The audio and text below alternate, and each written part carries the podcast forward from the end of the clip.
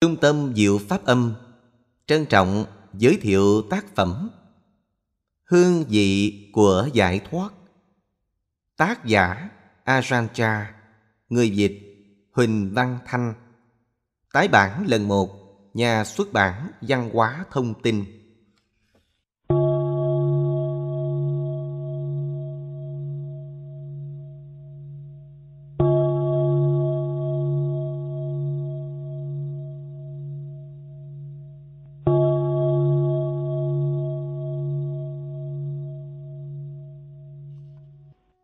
Trước khi vào sách những bài thuyết pháp trong sách này hoàn toàn dựa trên băng ghi âm lời của đại sư Ajahn một số bài ngài phát biểu bằng tiếng Thái, một số bằng các phương ngữ Đông Bắc Thái Lan.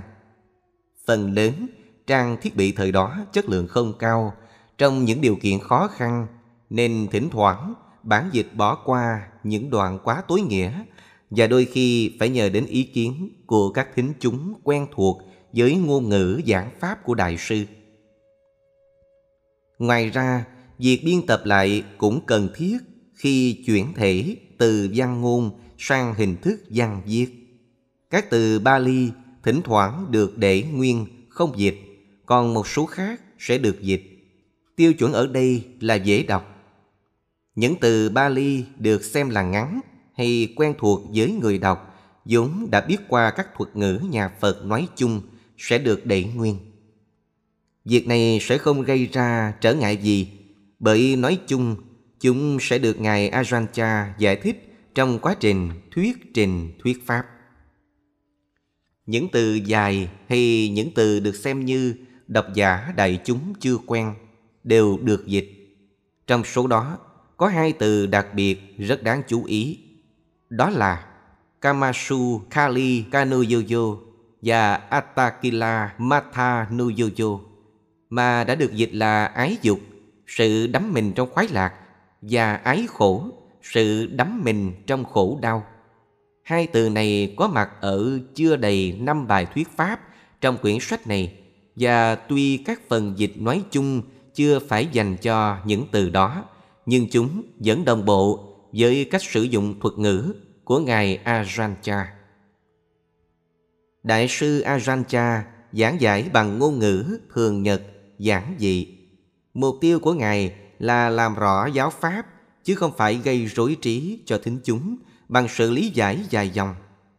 Thế nên, những bài nói chuyện được trình bày trong sách này đều được chuyển tải bằng ngôn ngữ thật giản dị. Trong ấn bản lần thứ năm của quyển Hương vị của giải thoát có một số chỉnh sửa những đoạn quá dài, hy vọng quyển sách sẽ dễ đọc hơn so với các ấn bản trước. Với những gì chưa thỏa đáng, người dịch xin nhận trách nhiệm và hy vọng độc giả sẽ tha thứ cho mọi sơ suất để nhận được ít lời trọn vẹn của những lời Pháp trong sách. Về cái tâm này về cái tâm này, thật ra Chẳng có gì để nói rằng nó sai lạc. Nó tịnh khiết tự bản chất. Tự thân nó vốn tĩnh lặng. Sở dĩ bây giờ nó không an tĩnh Là vì đang chạy theo những trạng thái yêu, ghét, thương, giận. Chân tâm hoàn toàn chẳng liên quan gì đến vui buồn hay ghét giận. Nó chỉ đơn giản là một sắc thái của tự nhiên. Nó trở nên bình an hay kích động là do các tính khí Tâm không được rèn luyện thì ngu si, dài khờ. Những ấn tượng cảm giác đến và phỉnh phờ khiến nó cho đó là hạnh phúc, khổ đau, vui vẻ và sầu muộn. Nhưng thực tính của tâm chẳng thuộc những thứ này. Vui hay buồn chẳng phải là tâm, mà chỉ là một tính khí lừa gạt chúng ta. Cái tâm non yếu sẽ bị lạc đường và chạy theo những thứ đó. Nó quên mất chính mình. Rồi chúng ta nghĩ đó chính là chúng ta đang dễ chịu, thoải mái, bối rối, đau khổ hay bất cứ điều gì khác. Thật ra, cái tâm này của chúng ta vốn bất động và an tĩnh, thật sự an tĩnh, giống như một chiếc lá. Không có gió thổi thì không lay động. Nếu có cơn gió đến, chiếc lá rung rinh. Sự sao động đó là do cơn gió. Sự sao động là do những ấn tượng cảm giác, tâm đang chạy theo chúng. Nếu không chạy theo chúng, tâm không sao động. Nếu chúng ta thấu hiểu tự tính của các ấn tượng, cảm giác, chúng ta sẽ không bị sao động. Sự tu tập của chúng ta đơn giản là để nhìn thấy cái tâm uyên nguyên. Do đó, chúng ta phải rèn luyện tâm để biết những ấn tượng cảm giác này và không để bị lạc lối, để làm cho tâm trở nên thanh tịnh. Đây chính là mục tiêu của toàn bộ công cuộc tu tập mà chúng ta thực hành. Thiền luận Cái quán sát những yếu tố khác nhau đang dấy sinh trong quá trình hành thiền là sati, tức niệm. Niệm là một tình trạng thông qua sự tu dưỡng có thể trợ duyên cho các yếu tố khác dấy sinh. Niệm chính là sự sống. Bất cứ khi nào chúng ta không có niệm, khi đó chúng ta lơ là, buông lung, như thế không có sức sống. Nếu không có niệm, khi đó lời nói và hành động của chúng ta chẳng mang ý nghĩa gì hết. Cái niệm này đơn giản chính là khả năng ghi nhận của tâm. Nó là nhân làm nảy sinh quả là trí tuệ và sự tự tri. Nếu thiếu chánh niệm, bất kể đức hạnh nào chúng ta đang dung bồi cũng đều trở nên không hoàn hảo.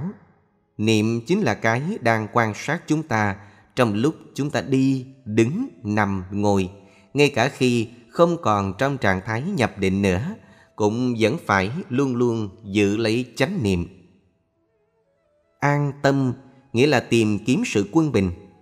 Nếu bạn cố gắng ép buộc tâm của mình, nó sẽ đi quá đà. Nếu bạn không cố gắng, nó sẽ bất cập, không đi đến nơi đến chốn, không đạt đến mức quân bình. Thông thường, tâm không an tĩnh, nó náo loạn nhưng yếu ớt, làm cho tâm trở nên mạnh mẽ và làm cho thân thể trở nên cường tráng không giống nhau. Để làm cho thân thể trở nên mạnh khỏe, chúng ta phải rèn luyện nó, thúc đẩy nó. Nhưng việc làm cho tâm trở nên mạnh mẽ có nghĩa là làm cho nó trở nên an tĩnh, không suy nghĩ lan man.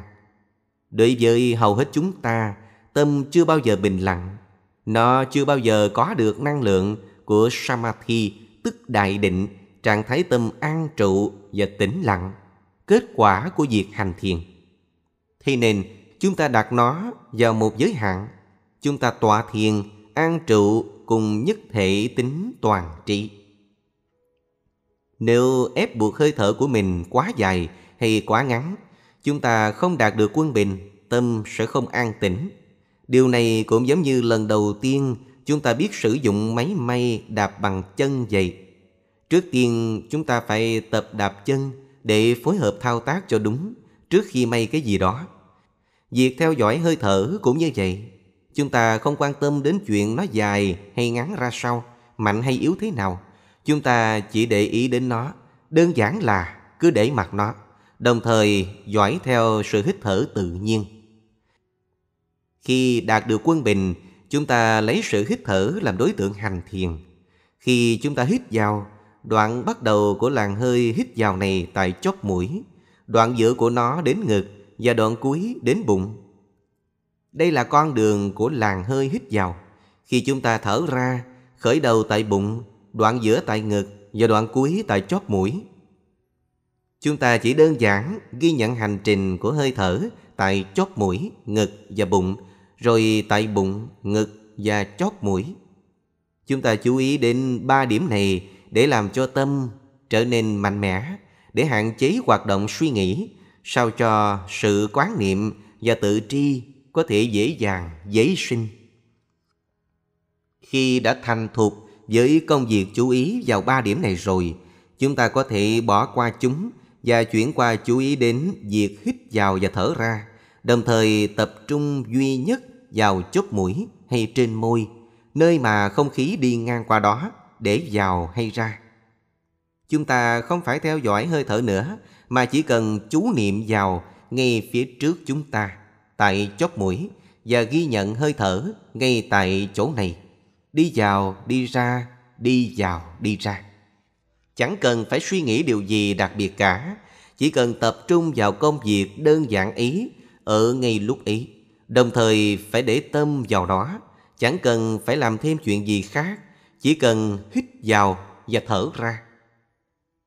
Chẳng mấy chốc, tâm trở nên an tịnh, hơi thở trở nên nhẹ nhàng, tinh tế, thân và tâm trở nên thanh thoát. Đây là trạng thái đúng trong thiền định.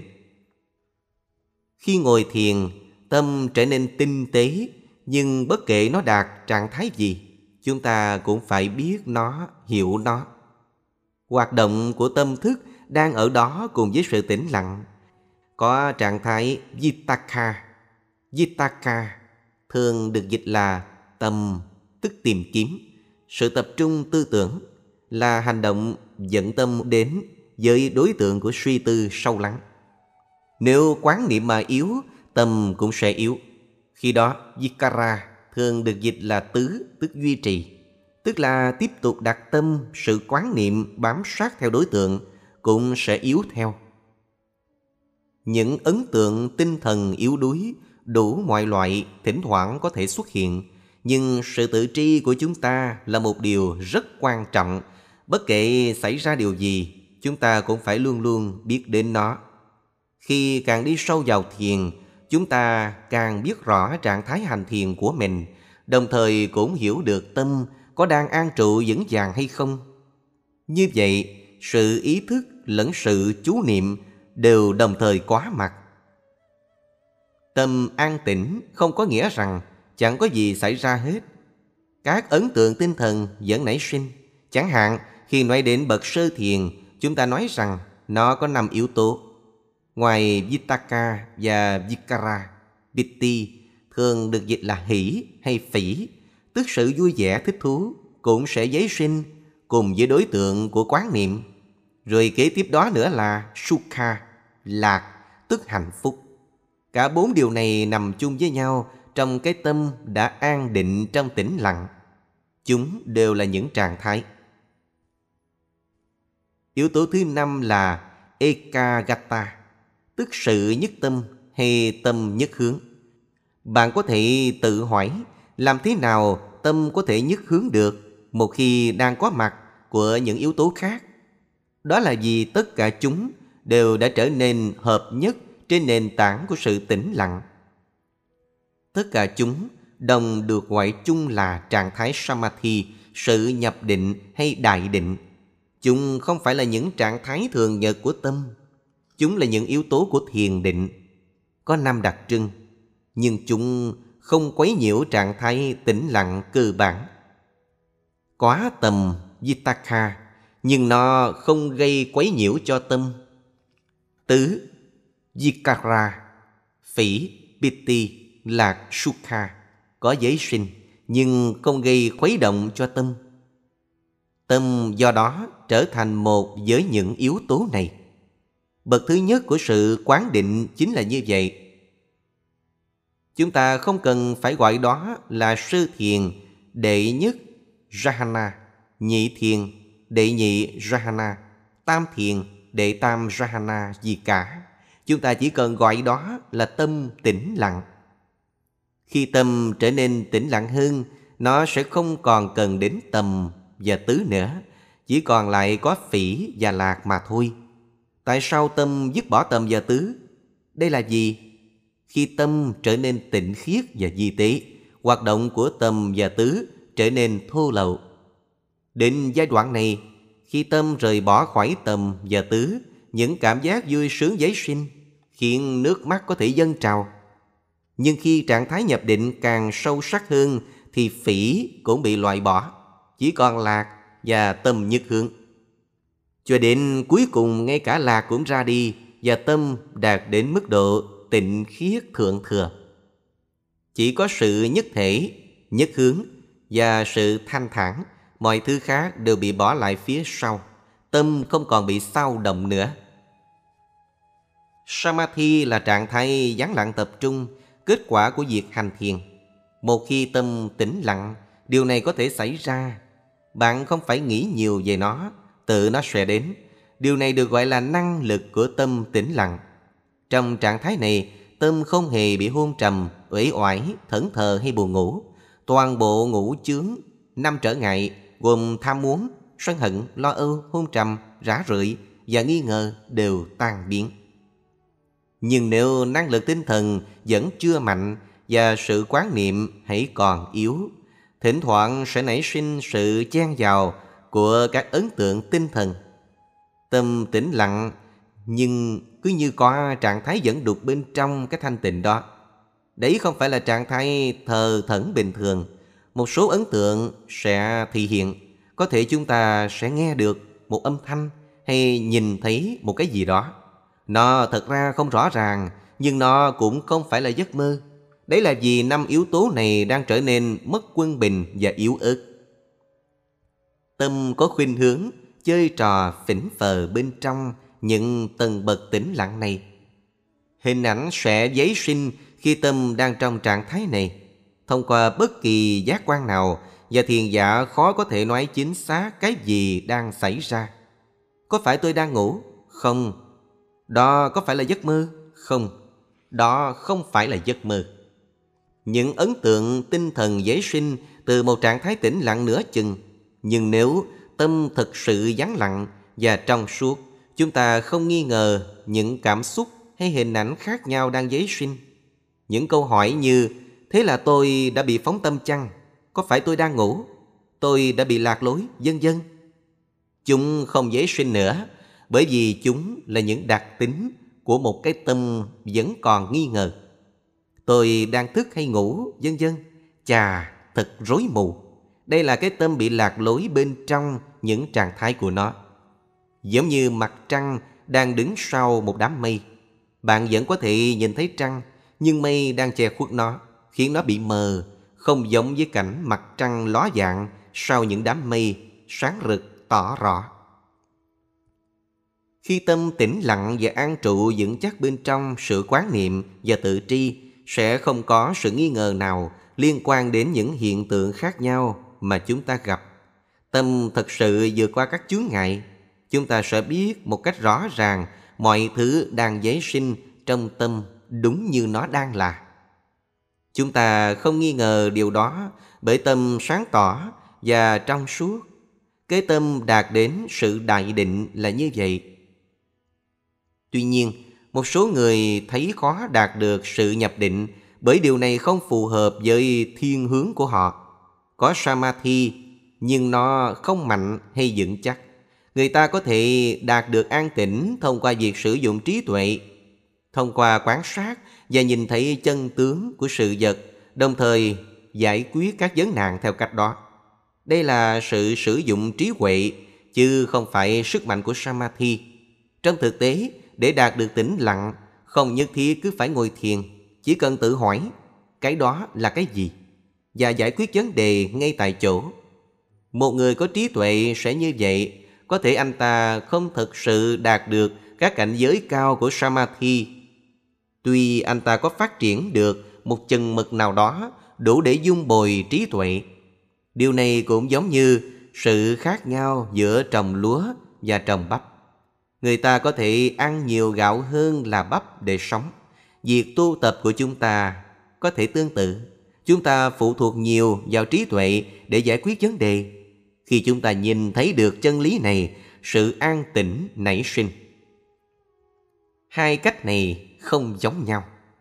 Một số người có hiểu biết sâu sắc và trí tuệ sắc bén nhưng không đạt được tâm định sâu lắng khi ngồi thiền họ không đạt được sự tĩnh lặng vững vàng.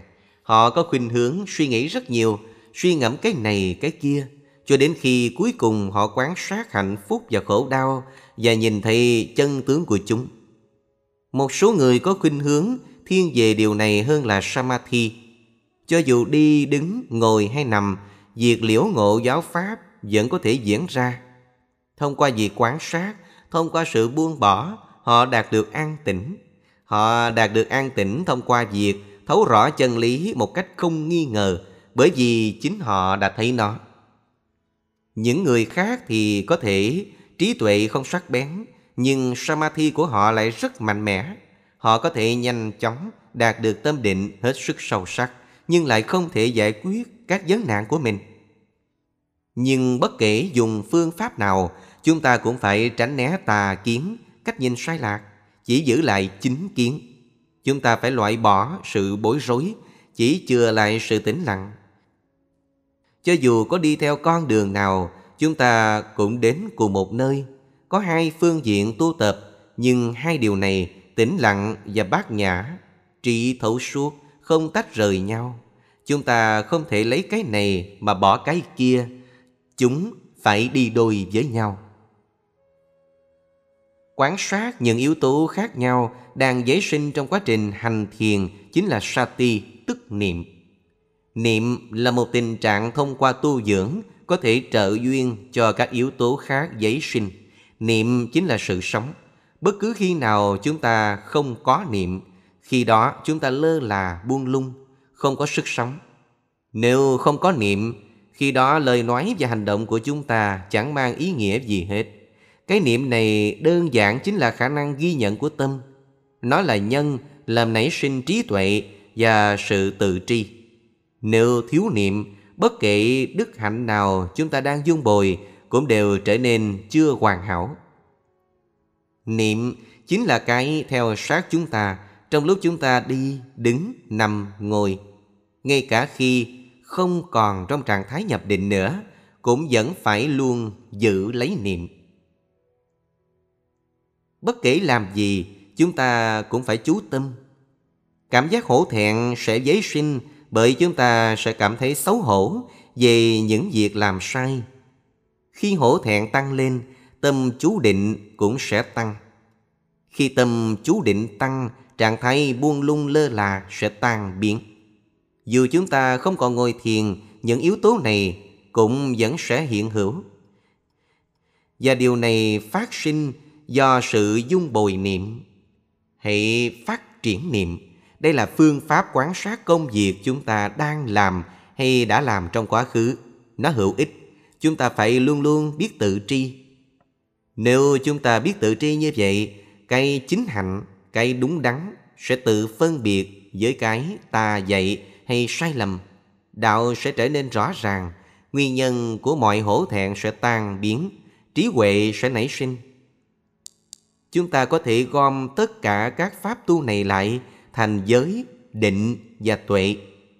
Có kiểm soát, biết trầm tĩnh, đó là giới. Củng cố tâm vững chắc bên trong cái dòng tự chủ, đó chính là định.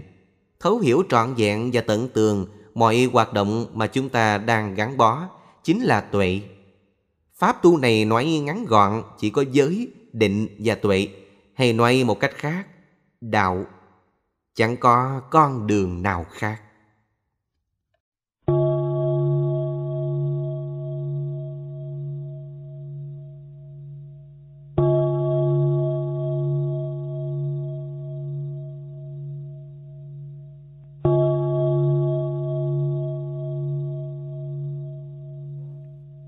Con đường hài hòa Giới chánh định, hành giả bất luận đã đạt đến cảnh giới tĩnh lặng nào, cũng đều tự biết.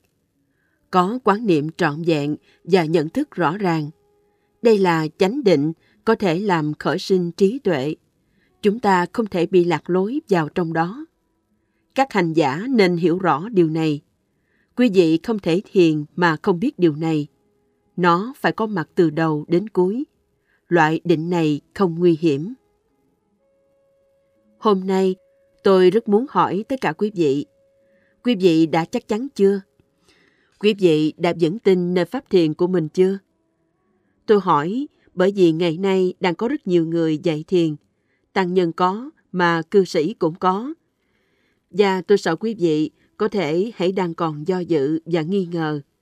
Nếu chúng ta hiểu rõ, chúng ta sẽ làm cho tâm trở nên an tĩnh và vững vàng. Quý vị nên hiểu bát chính đạo là giới, định và tuệ. Con đường này tóm gọn lại chỉ có vậy. Việc tu tập của chúng ta là làm cho con đường này khởi sinh ở bên trong. Khi ngồi thiền, chúng ta hãy nhắm mắt lại, đừng nhìn bất kỳ thứ gì khác. Bởi vì bây giờ chúng ta sẽ nhìn thẳng vào tâm Khi nhắm mắt lại, sự chú ý của chúng ta sẽ hướng vào trong. Chúng ta đặt sự chú ý của mình vào hơi thở, hướng các cảm giác của chúng ta vào đó, quán tâm thức của mình vào đó. Khi các yếu tố của con đường đó đạt được sự hòa hợp, chúng ta sẽ có thể nhìn thấy hơi thở, cảm giác, tâm thức và các tính khí của nó đúng theo những gì chúng đang là. Tại đấy, chúng ta sẽ nhìn thấy tiêu điểm tập trung, nơi mà định và các yếu tố khác của đạo quy tụ hài hòa. Khi chúng ta đang ngồi thiền và quán tức, tức theo dõi hơi thở, hãy nghĩ rằng hiện giờ quý vị đang ngồi một mình, chẳng có ai ngồi xung quanh, hoàn toàn chẳng có gì hết. Hãy phát triển cảm giác một mình này cho đến khi tâm buông bỏ hết ngoại vật. Chỉ còn tập trung duy nhất vào mỗi hơi thở. Nếu quý vị suy nghĩ, người này đang ngồi phía bên này, người kia đang ngồi phía bên kia, không thể có sự bình lặng, tâm không hướng vào bên trong được. Hãy gạt bỏ mọi thứ sang một bên, cho đến khi cảm thấy chẳng còn ai ngồi xung quanh mình cả. Cho đến khi hoàn toàn chẳng còn thứ gì khác. Cho đến khi quý vị chẳng còn dao động hay quan tâm đến mọi thứ xung quanh. Hãy để hơi thở diễn ra thật tự nhiên. Đừng ép buộc nó phải ngắn hay dài hoặc bất cứ điều gì khác. Chỉ ngồi và quan sát nó vào và ra. Khi tâm buông bỏ hết mọi cảm giác bên ngoài, tiếng động của xe cộ và mọi thứ sẽ chẳng còn làm tâm của quý vị sao động được nữa. Bởi vì tâm không đón nhận chúng. Sự chú ý của quý vị sẽ hòa cùng với hơi thở. Nếu tâm đang bối rối sẽ không tập trung được vào hơi thở. Hãy hít vào cho thật đầy và thật sâu, càng sâu càng tốt, và thở hết ra ngoài cho đến khi chẳng còn lại chút gì cả. Hãy làm động tác này ba lần và hãy chú ý trở lại. Tâm sẽ trở nên an tĩnh. Việc tâm an tĩnh được một lúc rồi sao động và sự rối loạn có thể nảy sinh là một điều tự nhiên. Khi việc này xảy ra, hãy tập trung sự chú ý, hãy hít thở sâu lần nữa. Và chúng sẽ giúp quý vị tập trung sự chú ý của mình vào hơi thở. Chỉ cần cứ tiếp tục làm như vậy. Khi điều này xảy ra nhiều lần, quý vị sẽ trở nên thành thạo. Tâm sẽ buông bỏ hết mọi biểu thị của ngoại cảnh. Các cảm giác bên ngoài sẽ không chạm được đến tâm. Niệm sẽ được thiết lập vững vàng. Khi tâm trở nên thanh tịnh, tinh tế, hơi thở cũng sẽ như vậy. Các cảm xúc sẽ trở nên tinh tế hơn, thân và tâm sẽ trở nên nhẹ nhàng. Sự chú ý của chúng ta chỉ độc nhất đặt vào bên trong. Chúng ta nhìn thấy những hơi thở vào và ra một cách rõ ràng. Chúng ta cảm nhận tất cả một cách rõ ràng. Chúng ta sẽ nhìn thấy sự hòa hợp cùng với giới, định và tuệ. Khi có sự hòa hợp này, tâm sẽ không còn mơ hồ, vọng động. Nó sẽ hòa thành một. Điều này được gọi là định, samadhi. Sau khi quán tức được một lúc lâu, tâm sẽ trở nên hết sức thanh tịnh, vi tế. Ý thức về hơi thở sẽ dần dần biến mất, chỉ còn lại cái biết thuần túy mà thôi. Ý thức về hơi thở có thể biến mất hẳn. Chúng ta đang có ở đó, như thể chẳng có sự hít thở nào hết. Thật ra có sự hít thở, nhưng có vẻ như nó hoàn toàn không có. Đó là do tâm đã đạt đến trạng thái tịnh khiết nhất. Chỉ còn có sự biết thuần túy. Nó đã vượt qua cảm nhận về hơi thở. Bây giờ, chúng ta sẽ lấy cái gì làm đối tượng hành thiền? Chúng ta chỉ cần lấy tri kiến này làm đối tượng, tức là lấy cái biết không có hơi thở làm đối tượng. Vào lúc này, những việc bất ngờ có thể xảy ra. Một số người nghiệm thấy chúng, một số thì không. Nếu chúng giấy sinh, chúng ta nên vững vàng và có sự chú định sâu sắc. Một số người thấy hơi thở biến mất thì đâm ra quảng hốt, họ sợ mình có thể chết. Ở đây chúng ta cần phải biết rõ tình huống này. Chúng ta chỉ cần để ý và lấy điều đó làm đối tượng cho cái biết của chúng ta. Chúng ta có thể nói điều này là dạng kiên cố nhất vững chắc nhất của Samadhi. Chỉ có một trạng thái vững chắc, gần như bất động của tâm. Thân thể sẽ trở nên hết sức nhẹ, đến độ cứ như chẳng còn chút xác thân nào. Chúng ta cảm thấy giống như đang ngồi trong không gian trống không, tất cả đều là khư không. Tuy điều này có thể quá khác thường, nhưng quý vị nên hiểu chẳng có gì đáng lo lắng cả. Tâm đã nhập định vững vàng là như vậy.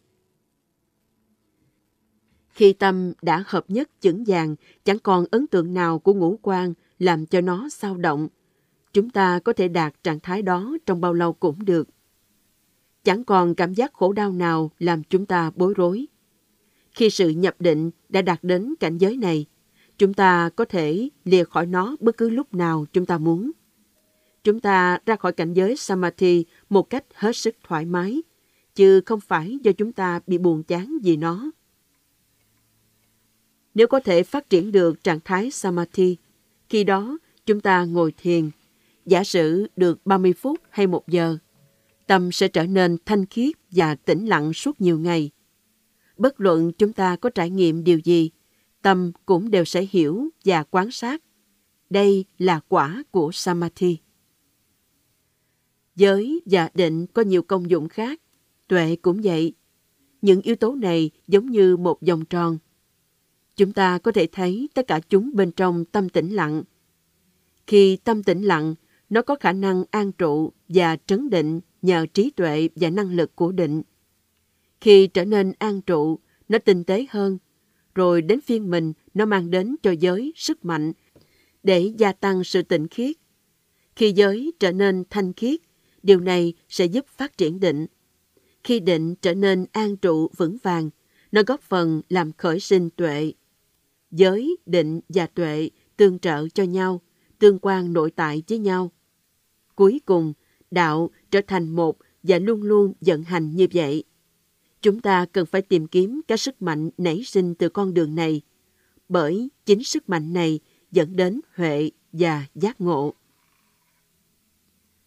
Về những hiểm họa của Samadhi Samadhi có thể mang lại nhiều tổn hại hay nhiều lợi ích cho hành giả.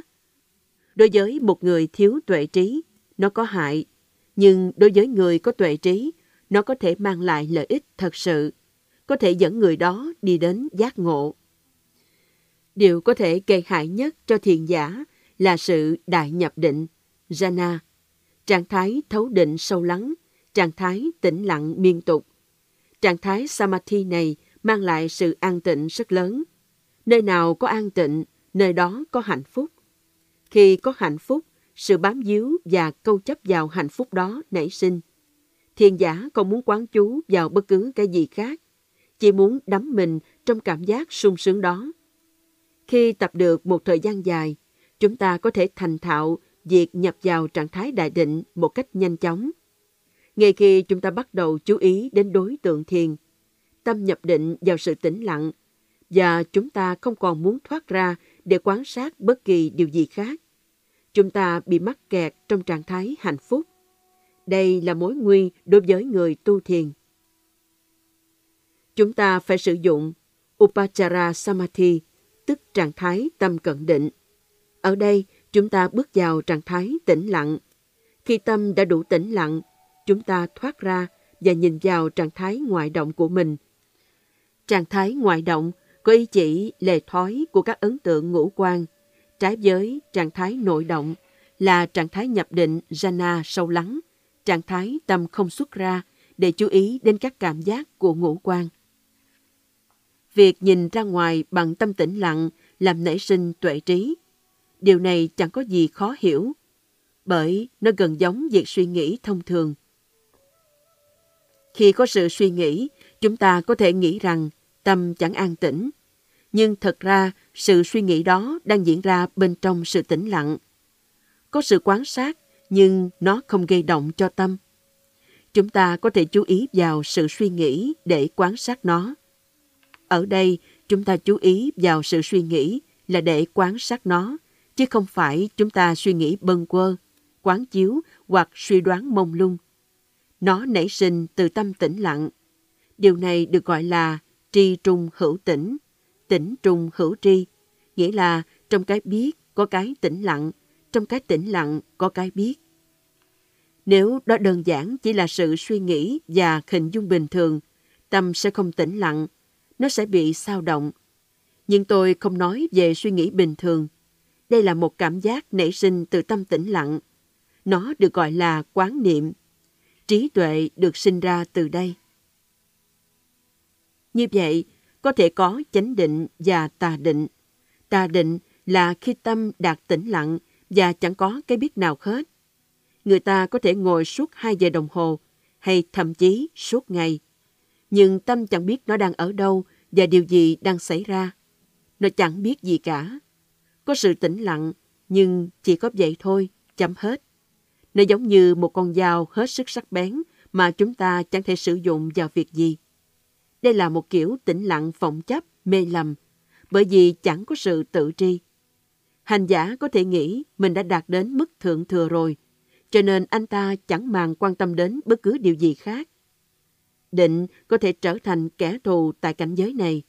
Trí tuệ không thể khởi sinh được bởi chẳng có cái biết về đúng sai. Giới chánh định, hành giả bất luận đã đạt đến cảnh giới tĩnh lặng nào cũng đều có sự biết. Có sự quán niệm trọn vẹn và nhận thức rõ ràng. Đây là định có thể làm khởi sinh trí tuệ. Người ta không thể bị lạc lối trong đó. Các hành giả nên hiểu rõ điều này. Quý vị không thể thiền mà không có cái biết. Nó phải có mặt từ đầu đến cuối. Loại định này không nguy hiểm.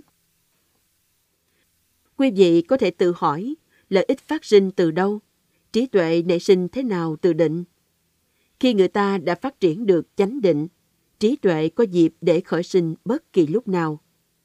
Khi mắt nhìn thấy sắc tướng, tai nghe được âm thanh, mũi ngửi được mùi, lưỡi nếm được vị, thân cảm được sự tiếp xúc hay trí nhận biết được các ấn tượng tinh thần, bất luận là ở tư thế nào, tâm vẫn luôn luôn hiểu biết trọn vẹn thực tướng của những ấn tượng ngũ quan đó. Nó không nhặt nhạnh và chọn lựa. Bất luận trong tư thế nào, chúng ta cũng đều thấu hiểu trọn vẹn về sự sinh ra của hạnh phúc và khổ đau. Chúng ta buông bỏ hết cả hai, chúng ta không chấp chặt vào chúng. Điều này được gọi là chánh pháp, hiện hữu trong mọi tư thế. Những chữ mọi tư thế không phải chỉ có ý nói đến các tư thế của thân. Chúng còn có ý nói cả về tâm, cái tâm đang quán niệm và có sự nhận thức rõ ràng về thực tướng trong mọi lúc. Khi định đã được phát triển đúng, trí tuệ nảy sinh giống như vậy. Điều này được gọi là liễu ngộ, tức sự hiểu biết chân tướng. Có hai loại tĩnh lặng, thô và tinh. Sự an lạc đến từ định là loại thô. Khi tâm bình yên, có hạnh phúc, khi đó tâm sẽ lấy hạnh phúc này làm sự an lạc. Nhưng hạnh phúc và khổ đau đều là cái đang trở thành và được sinh ra. Ở đây chẳng thể thoát khỏi được samsara, tức luân hồi, bởi vì chúng ta vẫn còn bám chấp vào chúng. Do đó, hạnh phúc thì không an tĩnh, an tĩnh thì không hạnh phúc. Có một loại an tĩnh khác xuất phát từ trí tuệ. Ở đây, chúng ta không lẫn lộn giữa an tĩnh và hạnh phúc. Chúng ta biết rõ tâm đang quán niệm, cũng như đang hiểu rõ rằng hạnh phúc và khổ đau đều là an tĩnh. Sự an tĩnh sinh ra từ trí tuệ này thì không phải là hạnh phúc, nhưng đó là cái tĩnh lặng nhìn thấy được thật tướng của hạnh phúc lẫn khổ đau. Sự bám chấp vào các trạng thái đó không nảy sinh, tâm vượt qua khỏi chúng. Đây là mục tiêu chân chính của tất cả các pháp của nhà Phật.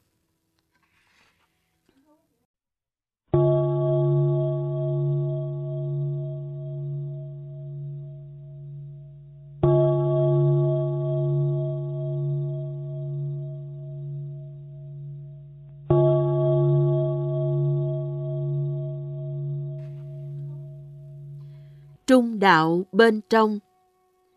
Đức Phật truyền giảng giới, định và tuệ làm con đường đi đến bình an, con đường đi đến giác ngộ. Nhưng thật ra, những điều này chưa phải là cốt tủy của Phật giáo. Chúng chỉ là con đường. Cốt tủy của Phật giáo chính là sự thanh bình, an lạc và sự thanh bình đó nảy sinh từ sự thấu hiểu về thật tính của dạng Pháp. Giáo lý nhà Phật có liên quan đến việc hành thiện khứ ác. Khi cái ác đã được từ bỏ và cái thiện đã được lập, chúng ta phải buông bỏ cả thiện lẫn ác. Chúng ta đã được nghe khá nhiều về thiện nghiệp và bất thiện nghiệp, nên cũng hiểu được đôi điều về chúng. Cho nên, tôi rất muốn nói về trung đạo, tức con đường để thoát khỏi cả hai điều này. Tất cả giáo pháp và lời dạy của Đức Phật đều có mục tiêu duy nhất, chỉ ra con đường thoát khổ cho những ai còn bị trầm luân. Các lời dạy đều nhắm vào mục đích mang đến cho chúng ta sự chính tư duy, tức hiểu biết đúng. Nếu không hiểu đúng, chúng ta không thể đạt đến sự an lạc. Khi chư Phật đạt được chính đẳng chính giác và bắt đầu thí pháp, tất cả các vị đều nói rõ hai cực đoan này. Ái lạc, tức đắm chìm trong dục lạc, và ái khổ, tức đắm chìm trong khổ đau.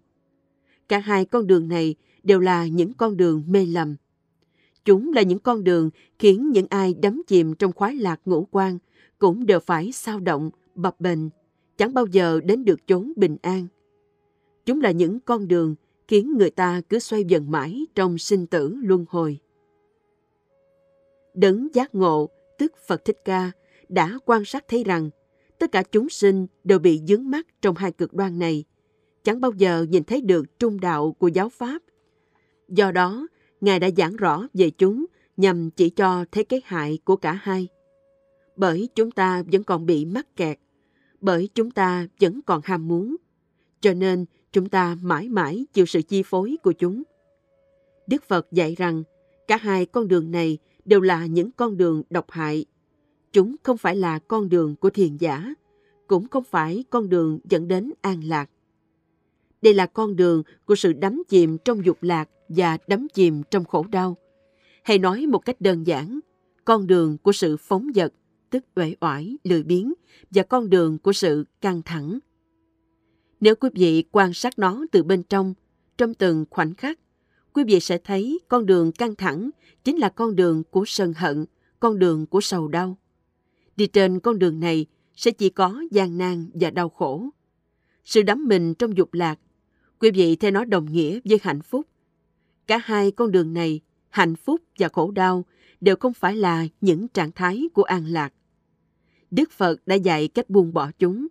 Đây là chánh pháp, đây là trung đạo.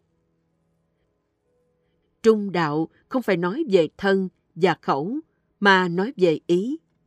Khi một cảm xúc mà chúng ta không thích dấy lên, nó ảnh hưởng đến tâm và có sự bối rối. Khi tâm bị loạn, khi nó bị sao động, đây không phải là chánh đạo. Khi một cảm xúc mà chúng ta ưa thích giấy sinh, tâm đắm mình vào hoan hỷ, đó cũng không phải là chánh đạo. Chúng ta ai cũng đều không muốn khổ đau, chúng ta đều muốn hạnh phúc. Nhưng thật ra, hạnh phúc là một hình thức tinh tế của khổ đau, còn bản thân sự khổ thì thuộc trạng thái thô lậu. Quý vị có thể so sánh chúng với con rắn. Đầu rắn là khổ đau, đuôi rắn là hạnh phúc. Đầu của con rắn quả thật rất nguy hiểm. Nó có răng nọc.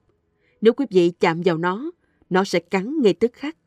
Nhưng cho dù quý vị không để ý đến cái đầu và nắm vào cái đuôi của nó, nó cũng vẫn sẽ quay lại và cắn quý vị như thường. Bởi vì cả cái đầu lẫn cái đuôi đều là của cùng một con rắn. Tương tự, cả hạnh phúc lẫn khổ đau, sung sướng lẫn buồn bã đều sinh ra từ lòng ham muốn. Do đó, khi chúng ta có cảm giác hạnh phúc, tâm chúng ta lại không an lạc. Nó thật sự không an lạc. Ví dụ, khi chúng ta có được những thứ mà mình thích, chẳng hạn của cải, danh vọng, lời khen hay cảm giác hạnh phúc, tất nhiên chúng ta sẽ trở nên vui thích. Nhưng tâm vẫn chứa đựng sự bất an, bởi vì chúng ta sợ bị mất. Chính nỗi sợ đó không phải là trạng thái an tĩnh. Chúng ta có thể bị mất thứ đó và chúng ta thật sự khổ đau. Như vậy, nếu quý vị không hiểu, mặc dù quý vị đang hạnh phúc đi chăng nữa, sự khổ đau cũng đang gần kề. Điều đó cũng giống như đang cầm vào đuôi rắn. Nếu không bỏ tay ra, quý vị sẽ bị no cắn. Như vậy, cho dù đó là đuôi rắn hay đầu rắn, tức là thiện nghiệp hay bất thiện nghiệp, tất cả đều chỉ là những tính chất của luân hồi, của vô thường. Đức Phật truyền giảng giới, định và tuệ làm con đường đi đến bình an, con đường đi đến giác ngộ. Nhưng thật ra những điều này chưa phải là cốt tủy của Phật giáo. Chúng chỉ là con đường. Đức Phật gọi chúng là Magga, có nghĩa là con đường. Cốt tủy của Phật đạo chính là sự thanh bình, an lạc. Và sự thanh bình đó nảy sinh từ sự thấu hiểu thật sự về thật tính của dạng Pháp. Nếu chúng ta quan sát tin tường, chúng ta có thể thấy an lạc chẳng phải là hạnh phúc hay khổ đau. Chẳng có điều nào trong hai thứ này là chân lý. Tâm trí của con người, cái tâm mà Đức Phật khuyên chúng ta hãy biết và quan sát nó, là một điều chúng ta chỉ có thể biết được bằng hoạt động của nó. Cái chân tâm uyên nguyên chẳng có gì để mà đo lường cả.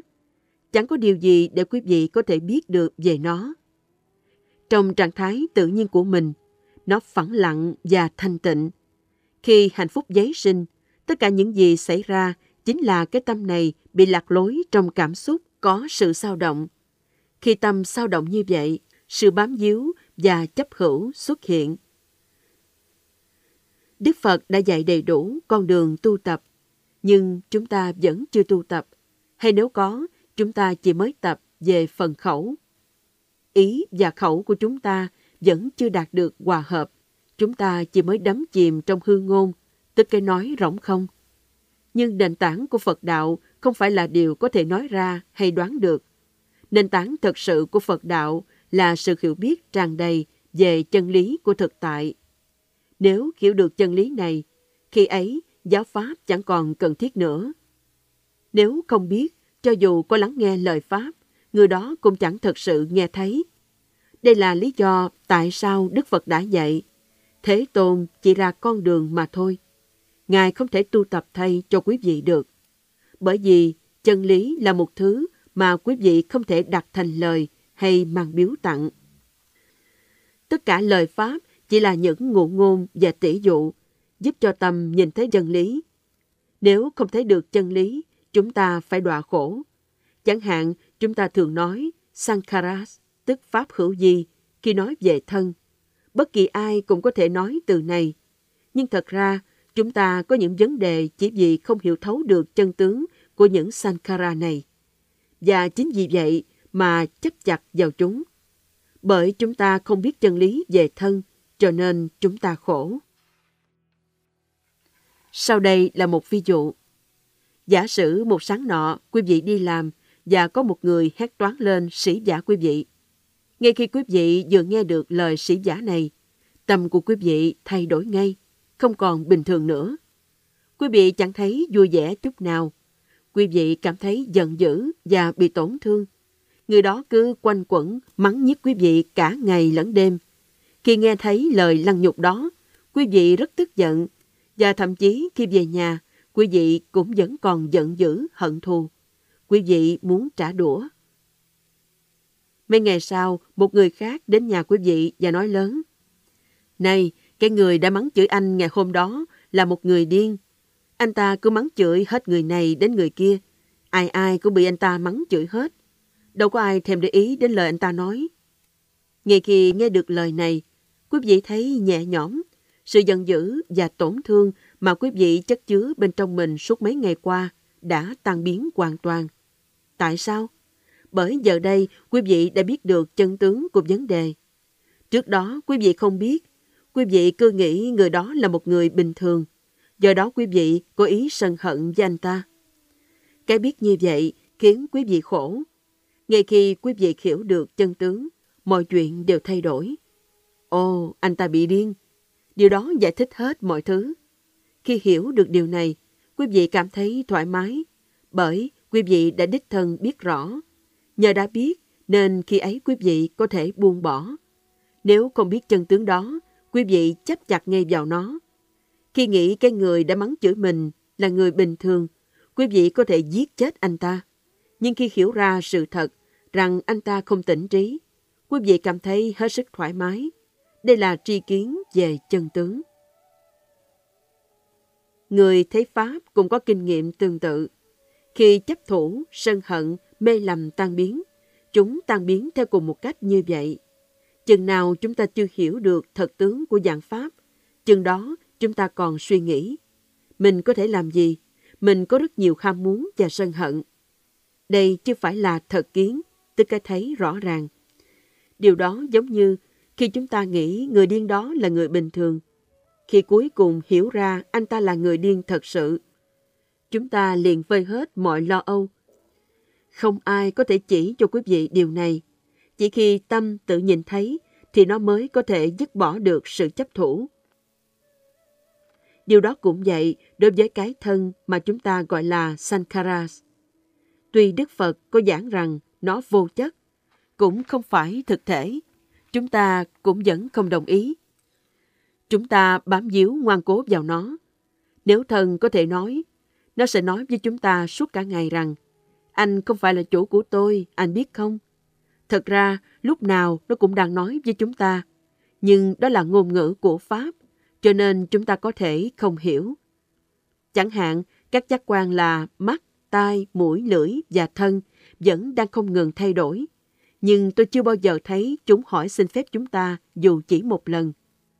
Cũng vậy, khi chúng ta bị nhức đầu hay đau bụng, thần chẳng bao giờ xin phép chúng ta trước cả. Nó chỉ đi theo dòng chảy tự nhiên của nó. Điều này cho thấy thần không cho phép bất kỳ ai trở thành chủ nhân của nó. Nó không có chủ nhân. Đức Phật đã mô tả nó là một thứ rỗng không. Chúng ta không hiểu Pháp và do đó chúng ta không hiểu những Sankara này. Chúng ta thấy chúng là cái tôi của mình, như thể chúng thuộc về chúng ta hay thuộc về người khác. Điều này làm giấy sinh sự chấp thủ, bám díu. Khi bám díu nảy sinh, cái đang trở thành nối bước theo sau. Một khi cái đang trở thành khởi sinh, khi đó có sinh. Một khi có sinh, khi đó có lão, bệnh tử, vân vân trọn cả khối khổ đau cùng khởi sinh. Đây chính là Patichasa Mupada, tức luật nhân quả hay luật nhân duyên. Chúng ta nói vô minh làm giấy sinh ra hành, tức hành động, hoạt động. Chúng làm giấy sinh ra thức, tức ý thức, và vân vân.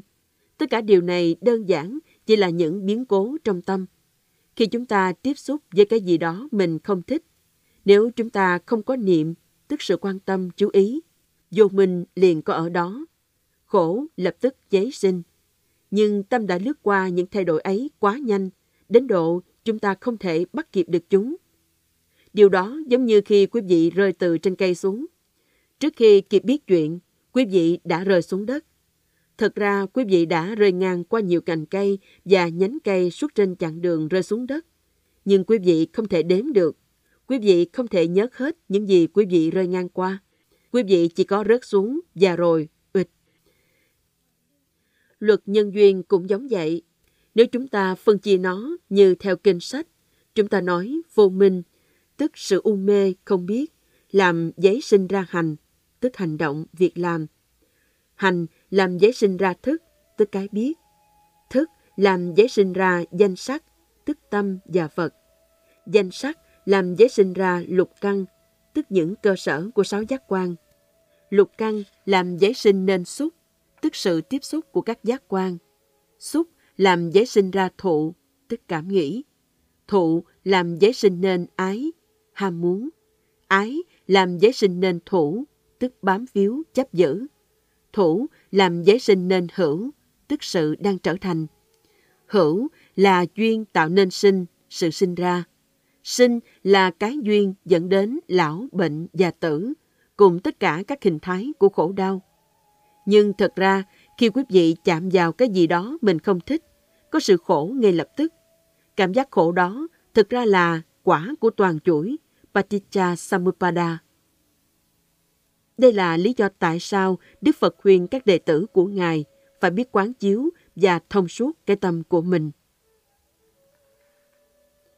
Khi con người hạ sinh vào thế gian này, họ không có tên. Một khi đã chào đời, chúng ta đặt tên cho họ. Đây là quy ước. Chúng ta đặt tên để tiện cho việc phân biệt. Kinh sách cũng vậy. Chúng ta phân chia mọi thứ theo những danh xưng khác nhau là để tiện việc nghiên cứu thực tại. Cũng vậy, giảng pháp, tức mọi sự vật và hiện tượng, đều đơn giản chỉ là những sankhara, tức pháp hữu vi. Tự tính uyên nguyên của chúng đơn thuần chỉ là những thứ do nhân duyên mà sinh ra. Đức Phật dạy rằng chúng có tính chất vô thường, khổ và vô ngã. Chúng bất ổn định, không có gì là chắc chắn. Chúng ta không nắm vững được điều này. Tri kiến của chúng ta chưa thấu suốt, cho nên chúng ta có tà kiến, có cái nhìn sai lầm. Tà kiến này chính là chấp các pháp hữu di là chúng ta, chúng ta là các pháp hữu di, hay chấp hạnh phúc và khổ đau là chúng ta, chúng ta là hạnh phúc là khổ đau. Việc hiểu như vậy là một hiểu biết chưa đầy đủ, chưa thấu suốt về chân tướng của dạng pháp. Sự thật chính là chúng ta không thể ép buộc những sự vật này nghe theo ước muốn của chúng ta được. Chúng đi theo con đường của tự nhiên. Một sự so sánh đơn giản như thế này. Giả sử quý vị dừng lại giữa một xa lộ và các xe nhỏ, xe lớn đang lao về phía quý vị. Quý vị không thể nổi giận với những xe cộ đó và rồi hét lớn lên. Đừng có chạy về phía này, đừng có chạy về phía này. Đó là một xa lộ, quý vị không thể ra lệnh cho họ như vậy được. Vậy quý vị có thể làm gì? Quý vị phải bước vào lề đường, bởi con đường là nơi xe cộ qua lại. Đối với các pháp hữu vi cũng giống như vậy. Chúng ta nói chúng quấy nhiễu chúng ta. Như khi chúng ta ngồi thiền và nghe thấy một tiếng động, chúng ta nghĩ, tiếng động đó đang gây phiền cho tôi. Nếu chúng ta hiểu rằng tiếng động đó đang gây rối, khi đó chúng ta sẽ khổ vì nó. Nếu quan sát sâu hơn một chút, chúng ta sẽ thấy chính mình đang xuất ra ngoài và rơi vào tiếng động đó. Tiếng động đó đơn thuần chỉ là tiếng động. Nếu chúng ta hiểu được điều này, khi ấy mọi chuyện chấm dứt, không hơn không kém, nó là nó. Chúng ta nhìn thấy tiếng động đó là một lẽ, còn chúng ta lại là lẽ khác. Người hiểu rằng tiếng động đó đến để quấy rầy là người không nhìn thấy chính mình, thật sự không. Một khi anh ta thấy chính mình, khi đó anh ta sẽ thật thoải mái. Tiếng động thì chỉ là tiếng động. Tại sao quý vị phải chạy đến và dướng vào nó làm chi vậy? Quý vị phải hiểu rằng, thật ra chính quý vị mới là người bước ra và rơi vào tiếng động. Đây là tri kiến thật sự về chân lý. Quý vị nhìn thấy cả hai phía, cho nên quý vị có sự tĩnh lặng, an lạc. Nếu quý vị chỉ nhìn thấy có một phía, có sự khổ. Một khi quý vị nhìn thấy cả hai phía, khi ấy quý vị đang đi theo trung đạo. Đây là chánh pháp tu tâm. Đây là những gì chúng ta gọi là chính tư duy, tức làm cho hiểu biết của mình trở nên đúng đắn. Cũng vậy, bản chất của tất cả các pháp hữu vi là vô thường và vô ngã. Nhưng chúng ta muốn chấp giữ chúng, chúng ta sở hữu và khao khát chúng. Chúng ta muốn chúng là có thật. Chúng ta muốn tìm chân lý bên trong những thứ vốn không có thật. Nhìn thấy như vậy và chấp chặt vào các pháp hữu vi là chính mình, chúng ta bị khổ. Đức Phật muốn chúng ta suy xét điều này. Việc thực hành theo Pháp không phụ thuộc vào việc là một tăng nhân hay tục nhân. Nó tùy thuộc vào chính cái tri kiến của quý vị. Nếu tri kiến của chúng ta là chính, chúng ta đạt được an lạc. Cho dù quý vị có xuất gia hay không cũng vậy. Người nào cũng đều có cơ hội để hành theo Pháp. Tất cả chúng ta đều quan sát cùng một điều. Nếu quý vị đạt được an lạc, mọi sự an lạc đều giống nhau. Đó là đạo, và các pháp môn đều như nhau. Do vậy, Đức Phật không phân biệt giữa tăng và tục. Ngài dạy cho hết thảy mọi người hiểu được chân tướng của các pháp hữu vi. Khi hiểu được chân tướng này, chúng ta buông bỏ chúng. Nếu chúng ta biết được chân lý này, sẽ không còn cái đang trở thành và cái sinh ra nữa. Chẳng có con đường nào cho cái trở thành và cái sinh ra. Bởi vì chúng ta đã thấu hiểu trọn vẹn chân tướng của các pháp hữu vi. Nếu chúng ta hiểu được trọn vẹn chân lý này, khi đó có sự tĩnh lặng, hữu hay vô, tất cả đều như nhau. được và mất là một. Đức Phật đã dạy chúng ta thấu suốt điều này. Đây là an tịnh, an tịnh từ hạnh phúc và khổ đau. Khi có được cái mà chúng ta thích, chúng ta vui mừng vì nó. Nếu không có sự bám víu vào cái vui đó, chẳng có gì sinh ra. Nếu có sự chấp thủ, điều này được gọi là sinh. Do đó, nếu chúng ta có được cái gì đó, chúng ta bị sinh vào sự phỉ lạc. Nếu chúng ta mất, chúng ta bị sinh vào sự khổ đau. Sinh dẫn đến tử. Sinh và tử, cả hai đều dựa trên sự chấp thủ và luyến ái các pháp hữu vi. Do đó, Đức Phật dạy, đối với Như Lai không còn có sự đang trở thành nữa. Cái đã thành là đời sống thánh thiện. Đây là lần sinh ra sau cùng của Như Lai. Ngài đã hiểu được sự bất sinh và bất tử. Đây là những gì Đức Phật khuyến khích các đệ tử của Ngài hãy liễu tri. Đây chính là Pháp. Nếu quý vị không đạt được chính Pháp, quý vị không đạt được trung đạo, khi đó quý vị sẽ không thoát khổ được.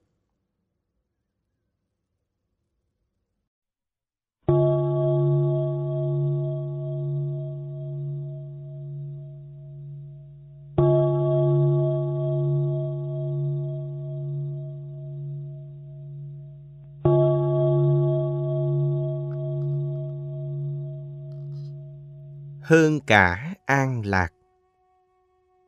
Thiền có nghĩa là làm cho tâm trở nên an tĩnh nhằm tạo duyên cho trí huệ phát sinh. Điều này đòi hỏi chúng ta phải tập luyện bằng thân và tâm nhằm thấy và biết các ấn tượng của giác quan là sắc, thanh, hương, vị, xúc và pháp. Nói tóm lại, đó chỉ là vấn đề lạc, hạnh phúc và khổ, buồn, đau. Hạnh phúc là cảm giác thoải mái, vui vẻ trong tâm. Khổ đau là cảm giác khó chịu trong tâm. Đức Phật dạy rằng hãy đoạn trừ cả trạng thái hạnh phúc và khổ đau ra khỏi tâm. Việc tu hành giáo Pháp là hết sức quan trọng. Nếu chúng ta không tu tập, khi đó toàn bộ tri kiến của chúng ta chỉ là sự hiểu biết hời hợt, chỉ là cái vỏ bên ngoài mà thôi. Điều này cũng giống như thị chúng ta đang có loại trái cây chưa ăn. Mặc dù đã cầm trái cây đó trên tay, nhưng chúng ta vẫn chưa thu được lợi ích từ nó. Chỉ thông qua việc ăn thật sự thì chúng ta mới đích thực biết được hương vị của trái cây đó. Đức Phật không khen những ai chỉ biết tin tưởng ở người khác, Ngài khen những ai hiểu biết chính mình. Giống như trái cây, nếu đã nếm qua nó, chúng ta không cần phải hỏi người khác rằng nó chua hay ngọt. Các chướng ngại của chúng ta cũng biến mất. Tại sao chúng biến mất? Bởi chúng ta nhìn thấy chân tướng. Người hiểu được Pháp cũng giống như đã nhận ra sự chua hay ngọt của trái cây. Tất cả nghi hoặc đều kết thúc. Khi nói về Pháp, mặc dù chúng ta có thể nói rất nhiều, nhưng thường thường có thể quy nó lại thành bốn điều – Chúng ta đơn thuần chỉ biết khổ, biết nguyên nhân của khổ, biết sự chấm dứt khổ và biết con đường tu tập để dẫn đến diệt khổ. Tất cả chỉ có vậy. Tất cả những gì chúng ta trải nghiệm cho đến giờ trên con đường tu tập gói gọn lại cũng chỉ nằm trong bốn điều này. Khi hiểu được chúng, các phiền não của chúng ta đều biến mất. Bốn điều này sinh ra từ đâu? Chúng được sinh ra ngay bên trong thân và tâm, chứ không nơi nào khác. Thế thì tại sao Phật Pháp lại quá rộng và quá nhiều đến thế? Là gì để giải thích những điều này một cách tinh tế hơn, thấu đáo hơn, để giúp chúng ta nhìn thấy chúng? Khi Tất Đạt Đa Cồ Đàm, Gotama, tên khi chưa đắc đạo của Phật Thích Ca, đáng sinh vào quậy thế gian này, Trước khi Ngài hiểu được Pháp, Ngài cũng là một người bình thường như tất cả chúng ta. Khi Ngài biết những gì phải biết, đó là khổ đế, chân lý về khổ, tập đế, nguyên nhân của sự khổ, diệt đế, sự diệt khổ, và đạo đế, con đường dẫn đến sự chấm dứt khổ.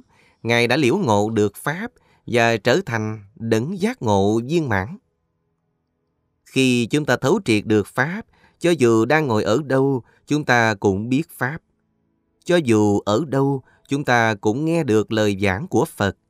Khi chúng ta hiểu được Pháp, Đức Phật ở bên trong tâm của chúng ta và việc tu hành dẫn đến trí huệ cũng ở bên trong tâm của chúng ta. Việc có Phật, Pháp và Tăng ở trong tâm của mình có nghĩa rằng cho dù hạnh nghiệp tức việc làm của chúng ta là thiện hay bất thiện, chúng ta cũng đều tự thân biết rõ chân tướng của chúng. Đó là cách Đức Phật gạt bỏ dư luận thế tục, Ngài không màng sự khen chê. Khi người ta khen hay chê, Ngài chỉ chấp nhận bởi vì nó là như vậy. Hai điều này khen và chê đơn thuần chỉ là thế duyên, sự lý của thế gian, cho nên Ngài không bị động tâm vì chúng. Tại sao không? Bởi Ngài đã liễu ngộ được sự khổ. Ngài biết rằng nếu mình tin vào khen chê, chúng sẽ khiến Ngài mắc vào sự khổ. Khi khổ giấy sinh, tâm của chúng ta phiền loạn, chúng ta không cảm thấy thoải mái. Nguyên nhân của sự khổ đó là gì? Ấy là vì chúng ta không biết chân lý. Đây chính là nguyên nhân. Khi nguyên nhân đó hiện hữu, khi ấy sự khổ giấy sinh. Một khi nó đã giấy sinh, chúng ta không biết làm thế nào để ngừng nó lại. Chúng ta càng cố gắng ngừng nó lại, nó càng đến nhiều hơn. Chúng ta nói, xin đừng chê tôi, hay xin đừng chỉ trích tôi. Cố gắng ngăn nó như vậy thì khổ thực sự dẫn đến, nó sẽ không ngừng lại. Do đó, Đức Phật dạy rằng con đường dẫn đến diệt khổ là làm cho Pháp khởi sinh như một thực tại bên trong tâm chúng ta. Chúng ta trở thành người tự chứng giáo Pháp. Nếu ai đó nói chúng ta thiện, chúng ta không bị lạc vào trong lời nói đó. Họ có nói chúng ta là bất thiện, chúng ta vẫn không quên chính mình. Đây là cách chúng ta có thể trở nên tự do. Thiện và bất thiện chỉ là những pháp của thế gian, chúng chỉ là những trạng thái của tâm. Nếu chúng ta chạy theo chúng, chúng ta chỉ mò mẫm trong đêm tối và chẳng biết lối ra. Nếu làm như vậy, chúng ta không làm chủ được bản thân mình. Chúng ta cố gắng đánh bại người khác, nhưng khi làm như vậy, chúng ta chỉ đánh bại chính mình. Nhưng nếu chúng ta làm chủ được chính mình, khi ấy chúng ta làm chủ được tất cả, làm chủ được tất cả suy nghĩ, cái thấy, cái nghe, cái ngửi, cái nếm, lẫn các xúc cảm. Hiện giờ tôi đang nói về ngoại cảnh. Chúng là như vậy, bên ngoài cũng phản ảnh bên trong. Một số người chỉ biết cái bên ngoài, họ không biết cái bên trong. Giống như khi chúng ta nói, thấy cái thân bên trong cái thân. Việc thấy cái thân bên ngoài vẫn chưa đủ, chúng ta phải biết cái thân bên trong cái thân. Thế rồi bằng cách quan sát tâm, chúng ta biết cái tâm bên trong cái tâm. Tại sao chúng ta cần quan sát thân? Cái thân trong thân này là gì? Khi chúng ta nói biết cái tâm, vậy cái tâm này là gì? Nếu chúng ta không biết tâm, khi đó chúng ta không biết được những thứ bên trong tâm. Đây là sự trở thành một người không biết sự khổ, không biết nguyên nhân của khổ, không biết sự diệt khổ và không biết con đường diệt khổ. Những điều giúp diệt khổ chẳng còn hữu ích nữa, bởi vì chúng ta bị lạc lối bởi những điều khiến cho khổ càng thêm khổ. Điều đó cũng giống như ngứa trên đầu mà lại gãi ở chân. Nếu đã bị ngứa trên đầu, rõ ràng việc gãi chân đâu có làm cho chúng ta bớt ngứa. Cũng vậy, khi khổ giấy sinh mà chúng ta không biết cách giải quyết, chúng ta không biết pháp môn dẫn đến sự diệt khổ. Ví dụ, xin lấy cái thân này, cái thân mà mỗi người chúng ta đều mang theo đến nghe thuyết pháp. Nếu chúng ta chỉ nhìn thấy sắc tướng của thân, chúng ta chẳng có cách nào có thể thoát khổ cả. Tại sao? Bởi vì chúng ta vẫn chưa nhìn thấy được cái bên trong thân. Chúng chỉ mới nhìn thấy cái bên ngoài. Chúng ta chỉ mới nhìn thấy nó là một cái gì đó tốt đẹp, một cái gì đó có thực. Đức Phật dạy rằng chỉ điều này không thôi, chưa đủ. Chúng ta nhìn thấy cái bên ngoài đó bằng mắt. Một đứa trẻ cũng có thể thấy nó, con vật cũng có thể thấy nó. Điều đó không khó. Cái bên ngoài của thân rất dễ thấy, nhưng bởi dễ thấy nên chúng ta chấp chặt vào nó. chúng ta không biết được thật tướng của nó. Bởi dễ thấy nên chúng ta luyến ái nó và nó cắn chúng ta. Do đó chúng ta phải quán cái thân bên trong thân, bất kể cái thân bên trong đó là gì, cũng phải bước tới và nhìn vào nó. Nếu chúng ta chỉ nhìn vào cái bên ngoài, đó không phải là cái thấy rõ ràng. Chúng ta thấy tóc, móng tay, vân vân và chúng chỉ là những thứ đang dụ hoặc chúng ta. Cho nên Đức Phật đã dạy phải nhìn thấy cái bên trong của thân, nhìn thấy thân bên trong thân. Cái gì là bên trong thân? Hãy nhìn thật tin tưởng vào bên trong, chúng ta sẽ thấy nhiều điều bên trong khiến chúng ta phải ngạc nhiên, bởi vì mặc dù chúng ở bên trong chúng ta, nhưng chưa bao giờ chúng ta nhìn thấy chúng. Bất luận có đi đâu, chúng ta cũng đều mang chúng đi cùng. Nhưng chúng ta vẫn hoàn toàn chẳng biết chút nào về chúng. Điều đó giống như thị chúng ta đến nhà bà con và họ tặng quà cho chúng ta. Chúng ta nhận quà và cho vào túi sách và ra về mà không mở ra để biết có gì trong đó. Cơ thể của chúng ta cũng giống như vậy. Nếu chúng ta chỉ nhìn vào cái vỏ của nó, chúng ta nói nó đẹp và thanh tú. Chúng ta quên mất cái lý vô thường, vô ngã và khổ. Nếu chúng ta nhìn vào bên trong cái thân này, nó quả thực rất đáng chán. Nếu chúng ta nhìn theo thực tại, không cố gắng bao bọc mọi thứ, chúng ta sẽ thấy nó thật sự rất đáng tội nghiệp và chán ngắt. Chúng ta sẽ không còn cảm thấy luyến ái nữa. Cảm giác hết hứng thú này không phải theo kiểu chúng ta cảm thấy sân hận đối với thế gian hay bất kỳ thứ gì. Nó đơn thuần chỉ là tâm của chúng ta đang đoạn trừ, tâm của chúng ta đang buông bỏ. Chúng ta nhìn thấy sự vật hiện thành một cách tự nhiên. Cho dù chúng ta có muốn chúng hiện hữu như thế nào, chúng cũng vẫn đi theo con đường riêng của chúng mà thôi. Cho dù chúng ta cười hay khóc, chúng cũng đơn giản là hiện hữu theo cách chúng đang hiện hữu.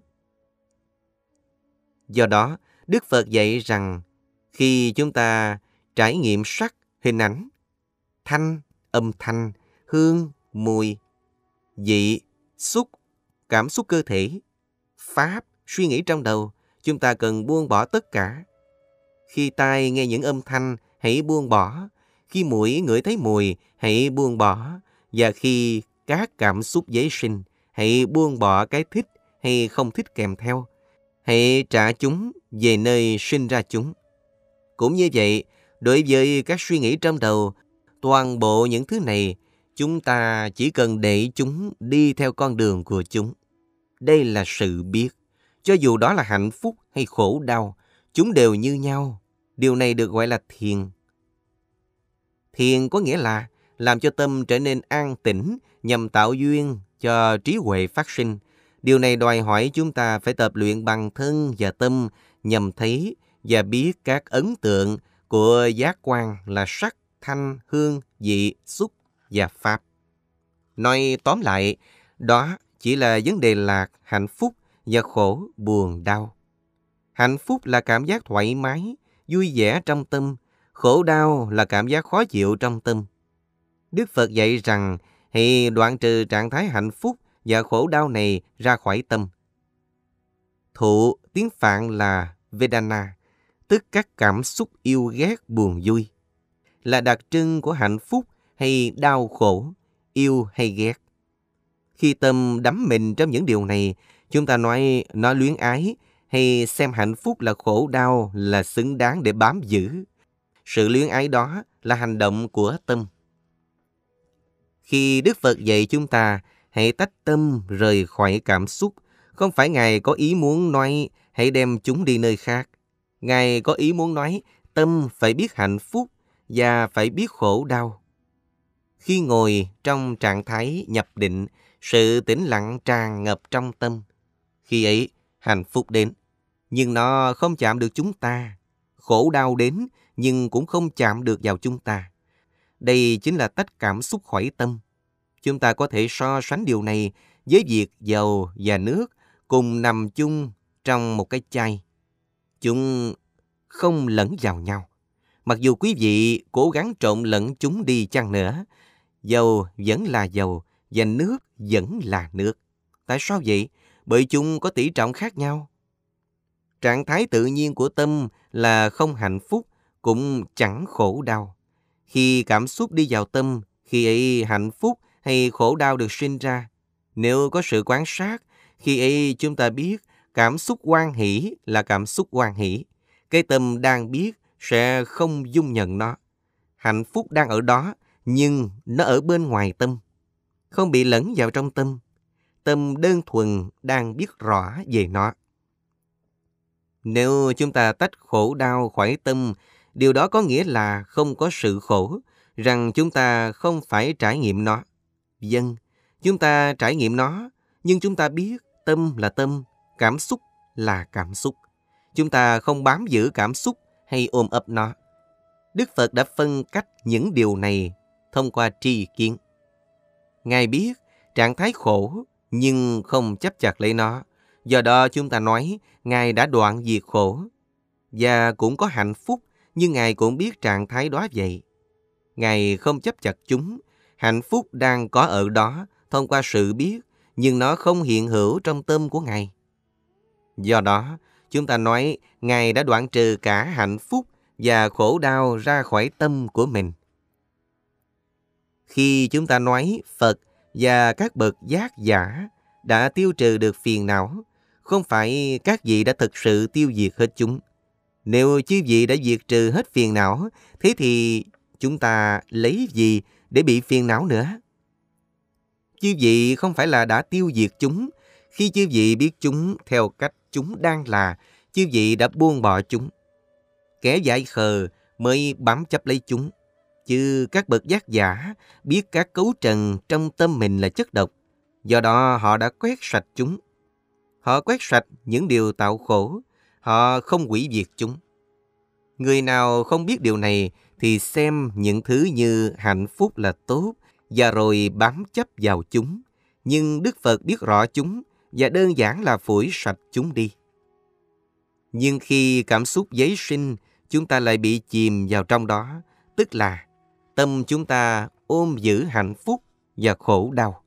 Thật ra, chúng là hai điều khác nhau. Hoạt động của tâm, lạc thụ, cảm xúc vui vẻ, khổ thụ, cảm xúc khó chịu, đều là những ấn tượng tinh thần chúng đến từ thế gian. Nếu tâm biết rõ điều này, nó có thể đối xử với lạc hay khổ như nhau. Tại sao? Bởi vì nó biết chân tướng của những điều này. Người không biết thì xem chúng khác nhau. Nếu quý vị luyến ái hạnh phúc, nó sẽ là cái nôi sinh ra khổ đau sau này. Bởi vì hạnh phúc đâu có trường tồn, nó sẽ thay đổi. Khi hạnh phúc tan biến, đau khổ sẽ dấy sinh. Đức Phật biết hạnh phúc lẫn khổ đau đều có giá trị như nhau. Khi hạnh phúc giấy sinh, Ngài buông bỏ nó. Ngài đã có chánh pháp và nhìn thấy cả hai trạng thái có giá trị như nhau, có những khiếm khuyết như nhau. Chúng chịu sự chi phối của quy luật dạng pháp, tức là chúng vô thường và không mang lại sự toại nguyện. Một khi đã sinh ra, chúng sẽ chết đi. Khi Ngài thấu hiểu điều này, chánh kiến khởi sinh, con đường chánh hạnh trở nên rõ ràng. Bất kể loại cảm xúc hay suy nghĩ nào dấy lên trong đầu, Ngài cũng đều biết nó đơn thuần, chỉ là trò đùa vô thường của hạnh phúc và khổ đau. Ngài không bám chấp vào chúng. Khi Đức Phật mới thành đạo, Ngài đã có một bài thuyết pháp về ái lạc và ái khổ. Này các tỳ khưu, ái lạc là con đường của buông lung, ái khổ là con đường của căng thẳng. Cả hai là những điều đã quấy rối việc tu hành của Ngài trước khi Ngài đạt được giác ngộ.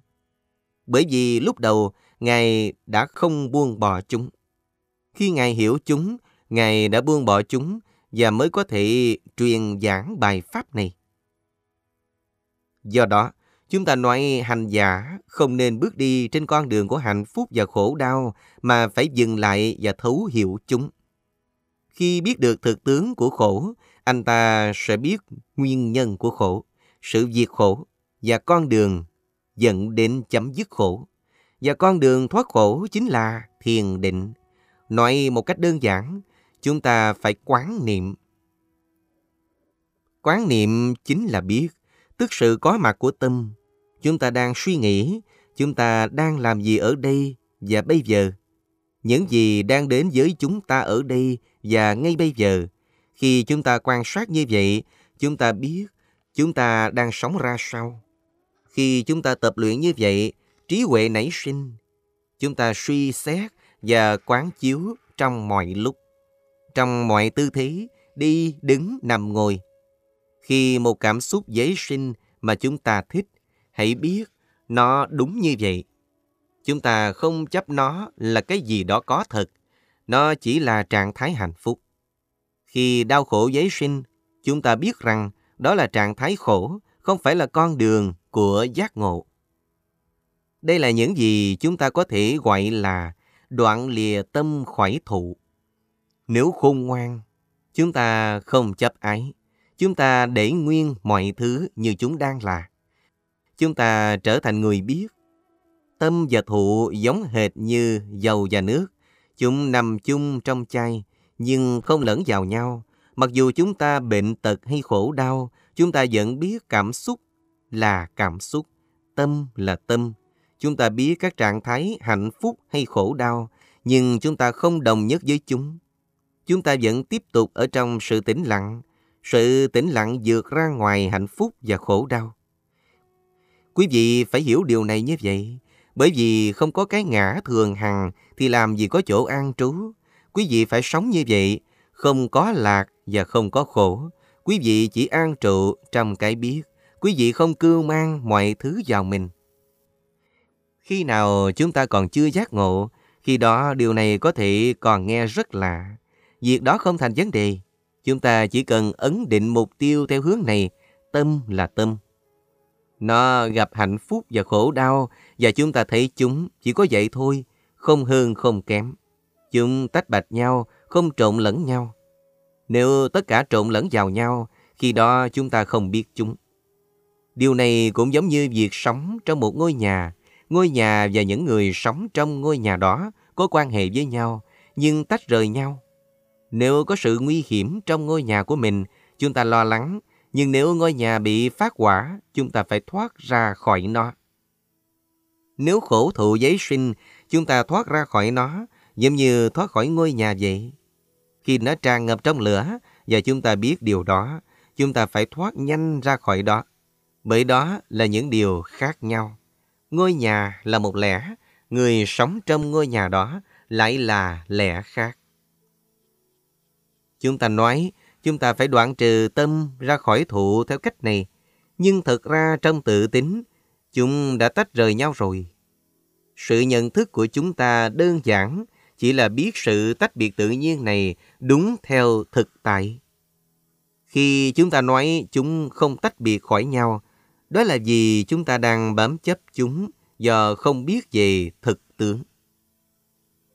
Đức Phật đã dạy chúng ta thiền. Pháp môn này hết sức quan trọng. Chỉ biết bằng trí không thôi, chưa đủ. Tri kiến khởi sinh từ việc tu tập bằng tâm tĩnh lặng và tri kiến khởi sinh từ việc nghiên cứu thật ra rất khác nhau. Tri kiến xuất phát từ nghiên cứu không phải thật kiến của tâm. Tâm đang cố gắng chấp thủ và giữ gìn tri kiến này. Tại sao chúng ta phải cố gắng giữ gìn nó để rồi khi nó mất đi, chúng ta luyến tiếc? Nếu chúng ta thật sự biết khi ấy có sự buông bỏ, có sự giữ nguyên mọi thứ như chúng đang là. Chúng ta biết các sự vật ra sao và không đánh mất bản thân. Nếu ngẫu nhiên bị bệnh, chúng ta cũng không bị lạc đường trong trạng thái bệnh. Một số người nghĩ rằng năm nay tôi bị bệnh suốt, tôi không thể ngồi thiền được chút nào cả. Đây là những lời của vô minh. Người đang đau yếu bệnh tật lại càng phải cần mẫn trong việc tu tập. Có thể nói, chúng ta đã không tin tưởng ở cái thân của mình, và do đó, chúng ta cảm thấy mình không thể hành thiền được. Nếu chúng ta nghĩ như vậy, khi ấy mọi việc đều là chướng ngại. Đức Phật không dạy như vậy. Ngài nói rằng, ngay tại đây chính là nơi để thiền định. Khi chúng ta đau yếu hay bệnh tật là lúc chúng ta thực sự có thể thấy rõ và thấu hiểu thực tại. Một số người khác nói rằng họ không có thời gian để thiền bởi vì họ quá bận. Đôi khi có người gặp tôi và nói rằng họ quá bận rộn nên không có thời giờ để hành thiền. Tôi hỏi họ, Khi quý vị đang bận rộn, quý vị có thời giờ để thở không? Họ trả lời có. Vậy, làm thế nào quý vị có thời giờ để thở được nếu công việc quá bề bộn và đa đoan? Vấn đề nằm ở chỗ, quý vị đang xa rời Pháp. Thật ra việc tu tập này chỉ liên quan đến tâm và các cảm xúc. Đó chẳng phải là điều khiến quý vị phải chạy theo hay giật lộn. Việc thở vẫn tiếp diễn trong khi làm việc. Tất cả những gì chúng ta phải làm là cố gắng để ý thức. Chỉ cần giữ vững sự tinh tấn, tiến bước vào bên trong để nhìn thấy thật rõ ràng thiền chính là như vậy. Nếu chúng ta có sự hiện hữu của tâm, khi ấy bất kể công việc chúng ta đang làm là gì thì nó cũng sẽ cho phép chúng ta quan sát được cái đúng và cái sai. Có đủ thời gian để thiền, chúng ta chỉ là không hiểu thấu pháp môn này. Có vậy thôi. Trong lúc ngủ, chúng ta cũng hít thở. Trong lúc ăn, cũng hít thở. Tại sao chúng ta không có thời giờ để thiền? Cho dù ở đâu, chúng ta cũng vẫn hít thở. Nếu nghĩ như vậy, khi ấy cuộc sống của chúng ta có rất nhiều thời gian. Bất luận ở đâu, chúng ta cũng có thể thiền. Tất cả suy nghĩ đều là những trạng thái tinh thần, không phải là những trạng thái của thân xác. Do đó chúng ta chỉ cần đơn giản giữ cho tâm hiện hữu. Khi ấy chúng ta sẽ biết cái đúng và cái sai. Chúng ta chỉ không biết cách sử dụng thời gian cho đúng mà thôi. Chúng ta không thể chạy trốn cảm xúc, chúng ta phải biết nó. Cảm xúc chỉ là cảm xúc, hạnh phúc chỉ là hạnh phúc, khổ đau cũng chỉ là khổ đau. Chúng đơn giản là như thế. Do đó, tại sao chúng ta phải bám chấp vào chúng? Nếu tâm sáng suốt, chỉ cần nghe được lời này cũng đủ cho chúng ta loại trừ cảm xúc ra khỏi tâm rồi. Nếu chúng ta không ngừng quan sát như vậy, tâm sẽ tìm được sự buông bỏ. Nhưng đó không phải là sự trốn tránh do vô minh. Tâm buông bỏ, nhưng nó biết. Nó không buông bỏ vì u mê, cũng không phải vì nó không muốn các sự vật xảy ra theo cách chúng đang là. Nó buông bỏ vì nó biết sự vật đúng theo chân tướng. Đây chính là sự nhìn thấy rõ bản chất thực tại chung quanh chúng ta. Khi thông suốt được điều này, chúng ta trở thành người am tường tâm của mình. Chúng ta am tường thụ các cảm xúc tinh thần. Khi đã am tường thụ, chúng ta am tường thế gian. Đức Phật là người hiểu rõ thế gian cùng với tất cả các chướng ngại của nó. Ngài hiểu rằng phiền não và phi phiền não đều đang ở ngay đây. Thế gian hết sức hỗn độn, làm cách nào Đức Phật có thể biết được điều đó? Ở đây, chúng ta nên hiểu rằng Pháp mà Đức Phật giảng dạy không vượt quá khả năng của chúng ta. Trong bất kỳ hoạt động nào chúng ta cũng phải giữ cho tâm hiện hữu, và khi có thời giờ để ngồi thiền, chúng ta phải hành thiền ngay. Chúng ta thiền là để thiết lập sự an tĩnh và dung bồi năng lượng tinh thần. Chúng ta không ngồi thiền để làm bất cứ điều gì khác. Thiền minh sát là tọa thiền ngay trong trạng thái định. Có một số người nói, bây giờ chúng ta sẽ tọa thiền để nhập định, rồi sau đó sẽ hành thiền minh sát. Đừng phân chia như vậy, tĩnh lặng là cái nền làm khởi sinh trí huệ. Trí huệ là quả của tĩnh lặng.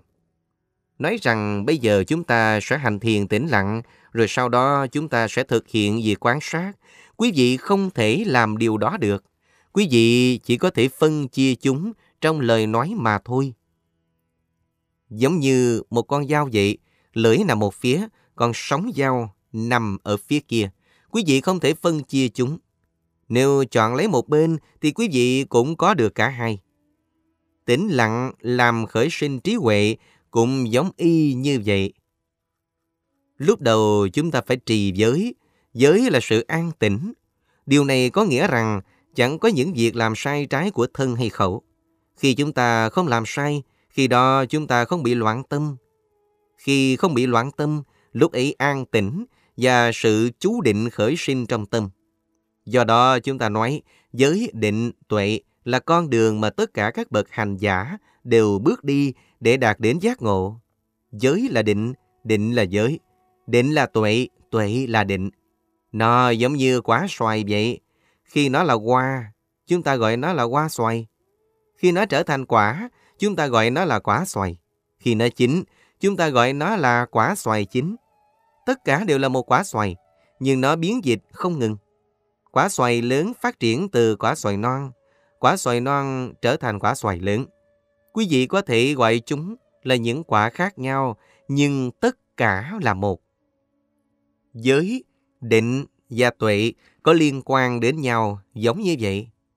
Nói tóm lại, tất cả đều là con đường dẫn đến giác ngộ. Quả xoài, ngay từ khoảnh khắc xuất hiện lần đầu tiên dưới dạng bông hoa, đơn giản là phát triển để chín. Vậy là quá đủ. Chúng ta nên nhìn thấy nó như vậy, bất kể người ta gọi nó là gì, điều đó không thành vấn đề. Một khi đã sinh ra, nó phát triển cho đến lớn, và rồi nó đi đâu? Chúng ta hãy suy ngẫm điều này. Một số người không muốn mình già. Khi đã lớn tuổi, họ đâm ra tiếc nuối quá khứ. Tại sao chúng ta muốn xoài phải chín? Nếu chúng không chín kịp lúc, chúng ta làm chúng chín sớm bằng phương pháp nhân tạo. Nhưng khi chúng ta già, lòng của chúng ta lại tràn đầy tiếc nuối. Một số người sợ già hay chết. Nếu đã như vậy thì họ không nên ăn xoài chín, tốt nhất chỉ nên ăn những bông hoa xoài thôi. Nếu có thể hiểu được điều này, khi ấy chúng ta có thể thấy được Pháp. Mọi chuyện trở nên rõ ràng, chúng ta sẽ đạt được tĩnh lặng. Quý vị biết những lời đó đúng hay sai tùy thuộc ở khả năng tu tập và kiến giải tự thân của chính quý vị. Bất cứ điều gì sai, hãy ném bỏ nó đi. Nếu nó đúng, hãy đón nhận nó và sử dụng nó. Nhưng thật ra, chúng ta tu tập là để buông bỏ cả đúng lẫn sai. Nói tóm lại, chúng ta hãy buông bỏ hết. Nếu nó đúng, hãy dứt bỏ nó. Nếu sai, cũng hãy dứt bỏ nó. Thường thường, nếu nó đúng, chúng ta hay chấp thủ vào cái đúng. Nếu nó sai, chúng ta xem đó là sai, và rồi sau đó tranh luận, bàn cãi. Nhưng Pháp là nơi mà ở đấy chẳng có cái gì hết. Hoàn toàn chẳng có cái gì được biện biệt là đúng hay sai.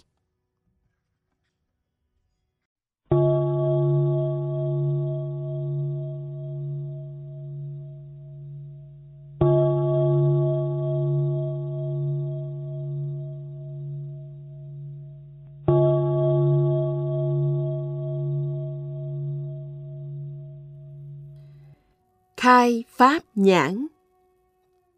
Đức phật giác ngộ trong thế gian này, bởi ngài đã quan sát thế gian. Nếu không quan sát thế gian, nếu không hiểu rõ thế gian, ngài không thể siêu việt khỏi nó. Sự giác ngộ của đức phật đơn giản chính là sự giác ngộ về thế gian này với cả hạnh phúc và khổ đau. Nếu không có chúng thì sẽ lấy cái gì để giác ngộ? Một số người chúng ta tu tập, sau một hay hai năm vẫn không biết gì. Bởi chúng ta vẫn còn chưa chắc chắn về con đường mình đang đi. Chúng ta không nhìn thấy dạng pháp chung quanh mình là thật pháp. Do đó, chúng ta chỉ biết hướng theo lời dạy của chư Tăng. Nhưng thật ra, khi chúng ta hiểu được cái tâm của mình, khi có được chánh niệm để nhìn thật tinh tường vào tâm, sẽ có trí huệ Bất cứ lúc nào và bất kỳ nơi đâu, chúng ta cũng đều nghe thấy Pháp. Chúng ta có thể học Pháp từ thiên nhiên, từ cây cỏ. Cây được sinh ra là do nhân, nó phát triển theo dòng chảy của tự nhiên. Ngay tại đây, cội cây này đang dạy cho chúng ta về Pháp, nhưng chúng ta không hiểu điều này. Theo dòng chảy, cây phát triển cho đến khi sinh hoa và quả tất cả chúng ta đều nhìn thấy diện mạo của hoa trái, nhưng chúng ta không thể thực sự quan sát nó. Do đó, chúng ta không biết rằng cội cây đang dạy pháp cho chúng ta. Quả xuất hiện và chúng ta chỉ đơn giản là ăn nó mà chẳng hề để tâm tìm hiểu ngọt, chua hay mặn. Đó là thực tướng của quả đó. Và đây là pháp, lời dạy của quả. Kế đó, lá già đi chúng héo và rụng xuống đất. Chúng ta dẫm lên chúng, chúng ta quét chúng, chỉ có vậy thôi. Chúng ta không tìm hiểu cho thấu đáo. Thế nên chúng ta không biết bài học thiên nhiên đang dạy cho chúng ta. Sau đó nữa, lá mới lại mọc ra và chúng ta chỉ đơn thuần thấy như vậy, chẳng hề biết gì hơn nữa. Nếu có thể mang hết thảy những điều này vào trong tâm để quan sát, chúng ta sẽ thấy rằng sự sinh ra của một cội cây và sự sinh ra của chính chúng ta đều giống nhau. Cái thân này của chúng ta được sinh ra và hiện hữu phụ thuộc vào các điều kiện, phụ thuộc vào tứ đại, tức bốn yếu tố uyên nguyên tạo sinh dạng vật, gồm thổ, thủy, phong và hỏa. Nó có đời sống của nó và nó phát triển. Mọi bộ phận của cơ thể đều thay đổi theo tự tính của chúng, chẳng khác gì cội cây này. Tất cả đều vô thường. Nếu chúng ta hiểu được những điều này của tự nhiên, khi đó chúng ta sẽ biết được chính mình. Con người được sinh ra và chết. Bởi chết nên chúng ta được tái sinh. Cơ thể không ngừng chết đi và tái sinh. Nếu chúng ta hiểu được thực tiễn này, khi đó chúng ta có thể nhìn thấy một cội cây chẳng khác gì chúng ta. Nếu chúng ta hiểu được lời Pháp, khi ấy chúng ta nhận ra cái bên ngoài và cái bên trong là có thể so sánh được. Những điều hữu thức và những điều vô thức chẳng khác biệt nhau. Nếu hiểu được tính chất bình đẳng, cũng gọi là tính nhất thể này, khi ấy chúng ta nhìn thấy tự tính của một cội cây chẳng hạn, chúng ta sẽ biết nó chẳng có gì khác với ngũ uẩn, tức sắc, thụ, tưởng, hành và thức của chúng ta. Khi hiểu được điều này, chúng ta hiểu được Pháp. Nếu hiểu được Pháp, chúng ta hiểu được thế gian không ngừng dịch chuyển và thay đổi. Do đó, bất luận đi, đứng, nằm, ngồi, chúng ta cũng đều phải có chánh niệm để mà quan sát và theo dõi tâm. Khi chúng ta nhìn thấy các sự vật bên ngoài, điều đó giống như nhìn thấy các sự thể bên trong. Khi chúng ta nhìn thấy các sự thể bên trong, điều đó giống như khi nhìn thấy các sự vật bên ngoài. Nếu hiểu được điều này, khi ấy chúng ta có thể nghe được lời dạy của Phật. Chúng ta có thể nói rằng Phật tính đã được an định. Nó biết cái bên ngoài, nó biết cái bên trong, nó hiểu tất cả những điều đang giấy sinh. Khi đã hiểu được như vậy, lúc ấy, dù ngồi dưới cội cây, chúng ta cũng nghe được lời Phật dạy. Đi, đứng, nằm ngồi, chúng ta cũng đều nghe thấy lời Phật dạy. Thấy, nghe, ngửi, nếm, chạm và suy nghĩ, chúng ta cũng đều nghe thấy lời giảng của Phật. Phật chính là bậc khả tri, ở ngay trong tâm. Tâm biết Pháp, tâm đang quán chiếu Pháp, không phải Phật tính, bậc khả tri nảy sinh mà là tâm đang trở nên sáng tỏ. Nếu an định được Đức Phật trong tâm, khi ấy chúng ta hiểu rõ giảng Pháp. Chúng ta quan sát giảng Pháp là không khác gì với chúng ta. Chúng ta nhìn thấy muôn thú, cỏ cây, núi non không khác gì với chúng ta. Chúng ta nhìn thấy người nghèo và người giàu, chẳng có gì khác biệt cả. Tất cả đều có những thuộc tính như nhau. Người hiểu được như vậy thì biết bằng lòng cho dù đang ở bất cứ nơi nào. Bất cứ lúc nào chúng ta cũng lắng nghe lời dạy của Phật. Nếu không hiểu điều này, khi ấy mặc dù chúng ta dành cả đời để lắng nghe lời dạy từ các tỳ khưu, chúng ta cũng vẫn không hiểu được ý nghĩa của những lời Pháp. Đức Phật dạy rằng liễu ngộ Pháp chính là biết toàn thể hiện hữu đang ở xung quanh chúng ta. Thiên nhiên đang hiện hữu. Nếu không hiểu thiên nhiên, chúng ta chỉ thấy sự chán ngán, thất vọng và khoan hỷ. Chúng ta bị lạc mất trong những tâm trạng, làm giấy sinh khổ đau và hối tiếc.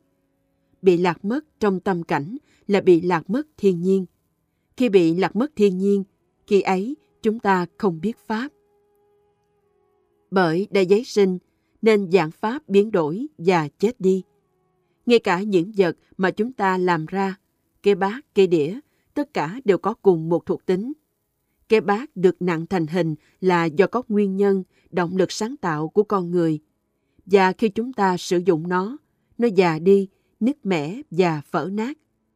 Cây cỏ, núi non và thiên nhiên cũng đều như vậy. Con người và các loài động vật cũng thế. Khi A Nhã Kiều Trần Như đại đệ tử đầu tiên của Phật Thích Ca, lần đầu tiên được nghe lời Pháp, nhận chân ra rằng chẳng có cái gì hết. Đối với ông, vấn đề này quả hết sức phức tạp. Ông đơn thuần chỉ nghĩ rằng cái gì được sinh ra đều phải biến đổi và già đi. Tất cả đều là tình trạng tự nhiên và sau cùng sẽ chết. Trước đây A Nhã Kiều Trần Như chưa bao giờ nghĩ đến điều này, hoặc nếu có đi chăng nữa, ông cũng vẫn chưa bao giờ suy nghĩ thật thấu suốt. Do đó, ông vẫn chưa buông bỏ được, ông vẫn còn bám víu vào ngũ uẩn. Khi ông ngồi xuống quán tâm lắng nghe lời Phật dạy, Phật tính đã khởi sinh trong ông. Ông đã nhận được một dạng truyền pháp, biết rằng tất cả sự vật do duyên sinh đều vô thường. Bất kỳ cái gì được sinh ra đều phải già và chết đi như là kết quả của tự nhiên. Cảm xúc này khác hẳn với bất cứ điều gì khác mà ông từng được biết trước đó. Ông thực sự đã liễu ngộ được tâm của mình và do đó Phật đã khởi sinh trong ông. Vào lúc đó, Đức Phật tuyên bố A Nhã Kiều Trần Như đã nhận được Pháp nhãn. Con mắt Pháp này nhìn thấy cái gì? Con mắt này nhìn thấy bất cứ cái gì được sinh ra đều đang già và chết đi như là kết quả của tự nhiên. Bất kỳ cái gì được sinh ra có nghĩa là mọi thứ. Cho dù là vật chất hay phi vật chất, tất cả đều thuộc về thiên nhiên. Giống như cái thân này chẳng hạn, nó được sinh ra và rồi tiến tới tịch diệt. Khi nó còn nhỏ, nó chết đi, từ tuổi nhỏ đến tuổi thanh thiếu niên. Sau một thời gian, nó chết đi, từ tuổi thanh thiếu niên để trở thành trung niên. Thế rồi nó tiếp tục chết đi, từ trung niên đạt đến lão niên, sau cùng thì tận chung. Tất cả cây cỏ, núi non đều có thuộc tính này. Như vậy, cái nhìn thấy này tức sự thấu hiểu, rõ ràng đã đến với tâm của A Nhã Kiều Trần Như khi ông ngồi ở đó. Hiểu biết về bất kỳ cái gì được sinh ra, ăn sâu vào trong tâm. Cho phép ông nhổ bật rễ luyến ái đối với thân. Sự chấp thủ này là Sakka Yaditi, tức ngã chấp. Có nghĩa rằng ông không còn cho rằng xác thân là cái ngã hay một hữu thể, hoặc theo phạm trù anh hay tôi. Ông không còn bám víu vào nó nữa.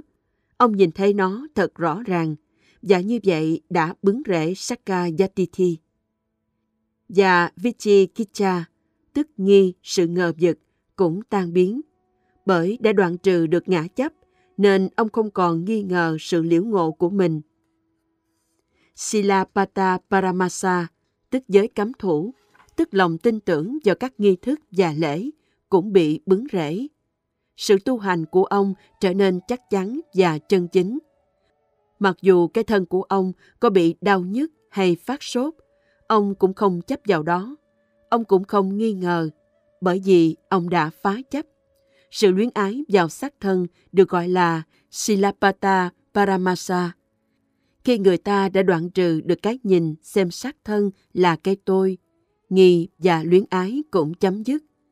Nếu quan điểm chấp lấy xác thân làm cái tôi này giấy sinh trong tâm, nghi và chấp thủ cũng bắt đầu xuất hiện ngay chỗ đấy. Do đó, khi Phật chuyển Pháp Luân, A Nhã Kiều Trần Như đã mở được con mắt Pháp. Con mắt này chính là hiểu biết rõ ràng. Nó nhìn sự vật một cách khác hẳn. Nó nhìn thấy chính tự tính. Bởi nhìn thấy thiên nhiên thật rõ ràng nên chấp thủ được đoạn diệt và bậc khả tri được sinh ra. Trước đó, ông có biết nhưng vẫn còn bám giữ. Quý vị có thể nói rằng ông biết Pháp nhưng vẫn chưa thấy nó, hoặc ông đã thấy Pháp nhưng vẫn chưa trở thành một với nó. Lần này Đức Phật nói, A Nhã Kiều Trần Như biết, nhưng ông biết gì? Chính là biết thiên nhiên. Thường thường chúng ta bị lạc lối trong thiên nhiên, về xác thân này của chúng ta cũng vậy. Đất, nước, lửa và gió hợp lại với nhau để tạo nên xác thân này. Đó là một khí cạnh của tự nhiên, là một vật hữu hình mà chúng ta có thể thấy bằng mắt. Nó hiện hữu phụ thuộc vào các điều kiện, lớn lên và thay đổi cho đến khi tịch diệt. Khi hướng vào bên trong, quán sát thân chính là thức, là bậc khả tri này, sự biết duy nhất này.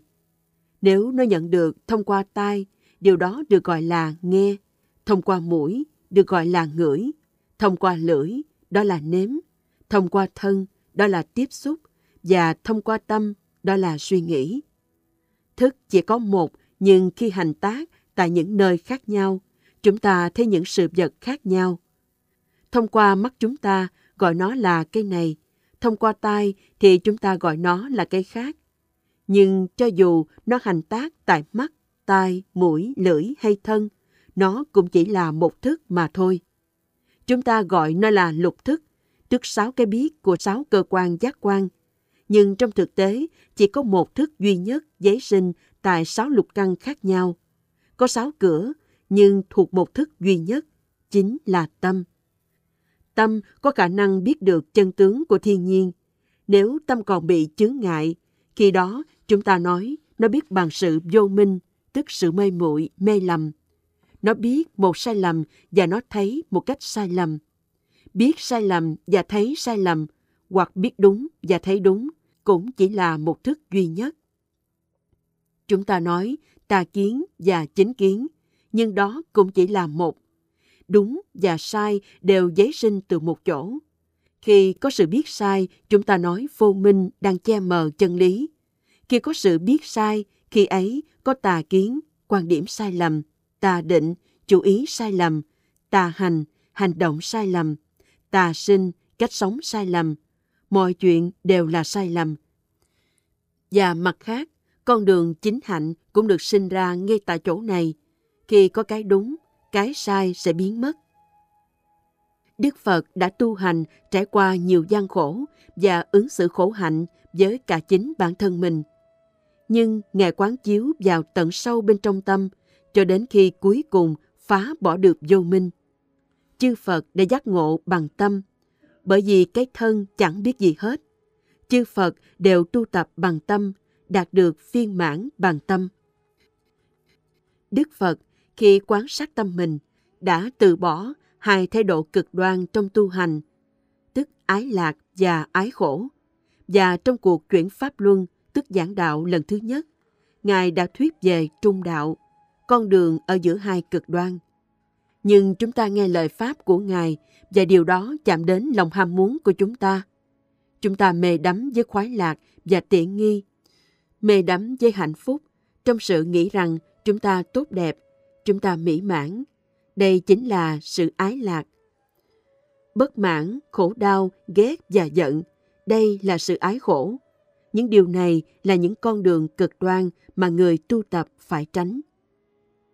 Những con đường này đơn thuần chỉ là hạnh phúc và khổ đau giấy sinh. Người đi trên con đường tu tập chính là tìm về tâm. Nếu trạng thái tốt đẹp giấy sinh, chúng ta bám chấp vào nó là tốt. Đây là sự ái lạc. Nếu trạng thái khổ đau giấy sinh, chúng ta bám chấp nó thông qua sự ghét. Đây là sự ái khổ. Đây đều là những con đường sai lầm. Chúng không phải là con đường của người tu tập mà là những con đường của thế gian, nơi chỉ muốn có vui vẻ và hạnh phúc, chỉ muốn lẩn tránh sầu muộn và khổ đau. Người trí thì biết đó là những con đường sai lầm. Họ từ bỏ chúng, họ không mê đắm vào chúng, họ không bị động tâm bởi lạc và khổ, hạnh phúc và không hạnh phúc. Những điều này giấy sinh, nhưng người biết thì không chấp thủ vào chúng. Họ cho phép chúng diễn ra theo tự tính của chúng đây là chánh kiến, tức cái nhìn đúng đắn, quan điểm chân chính. Khi chúng ta hiểu thấu, sẽ thấy hạnh phúc và khổ đau chẳng có ý nghĩa gì hết đối với bậc giác giả, tức người đã chứng ngộ.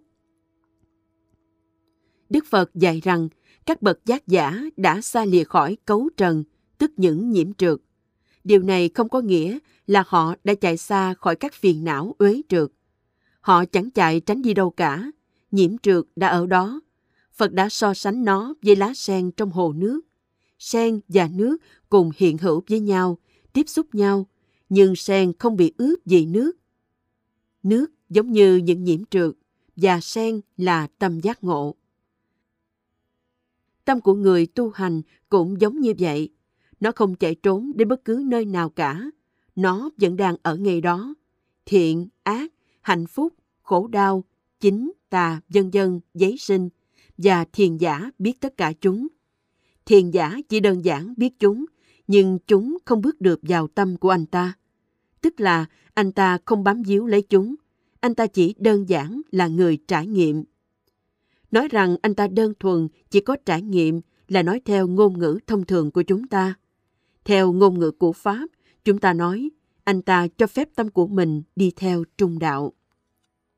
Những hoạt động này không ngừng giấy sinh, bởi chúng là những đặc trưng của thế gian. Đức Phật giác ngộ trong thế gian này bởi Ngài đã quan sát thế gian.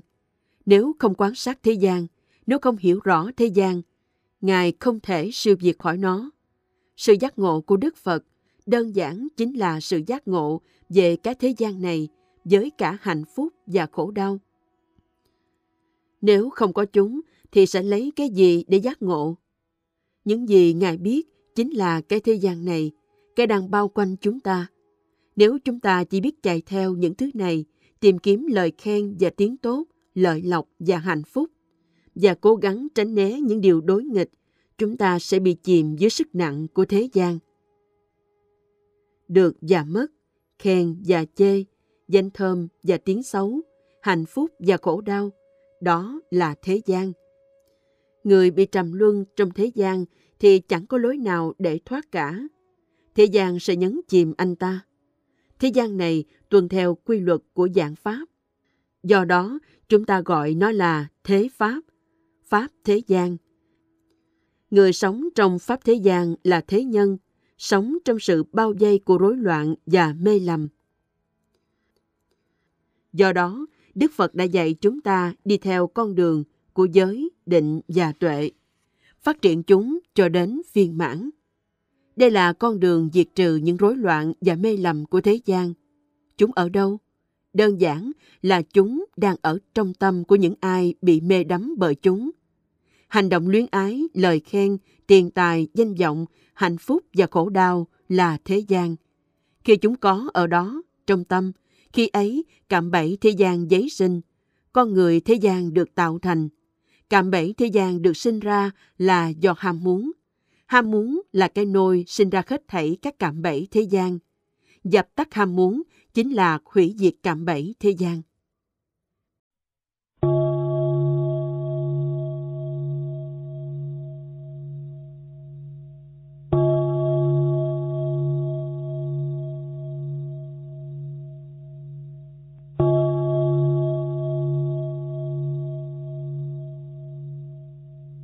Sự tu tập giới định tuệ của chúng ta còn được gọi là bát chính đạo.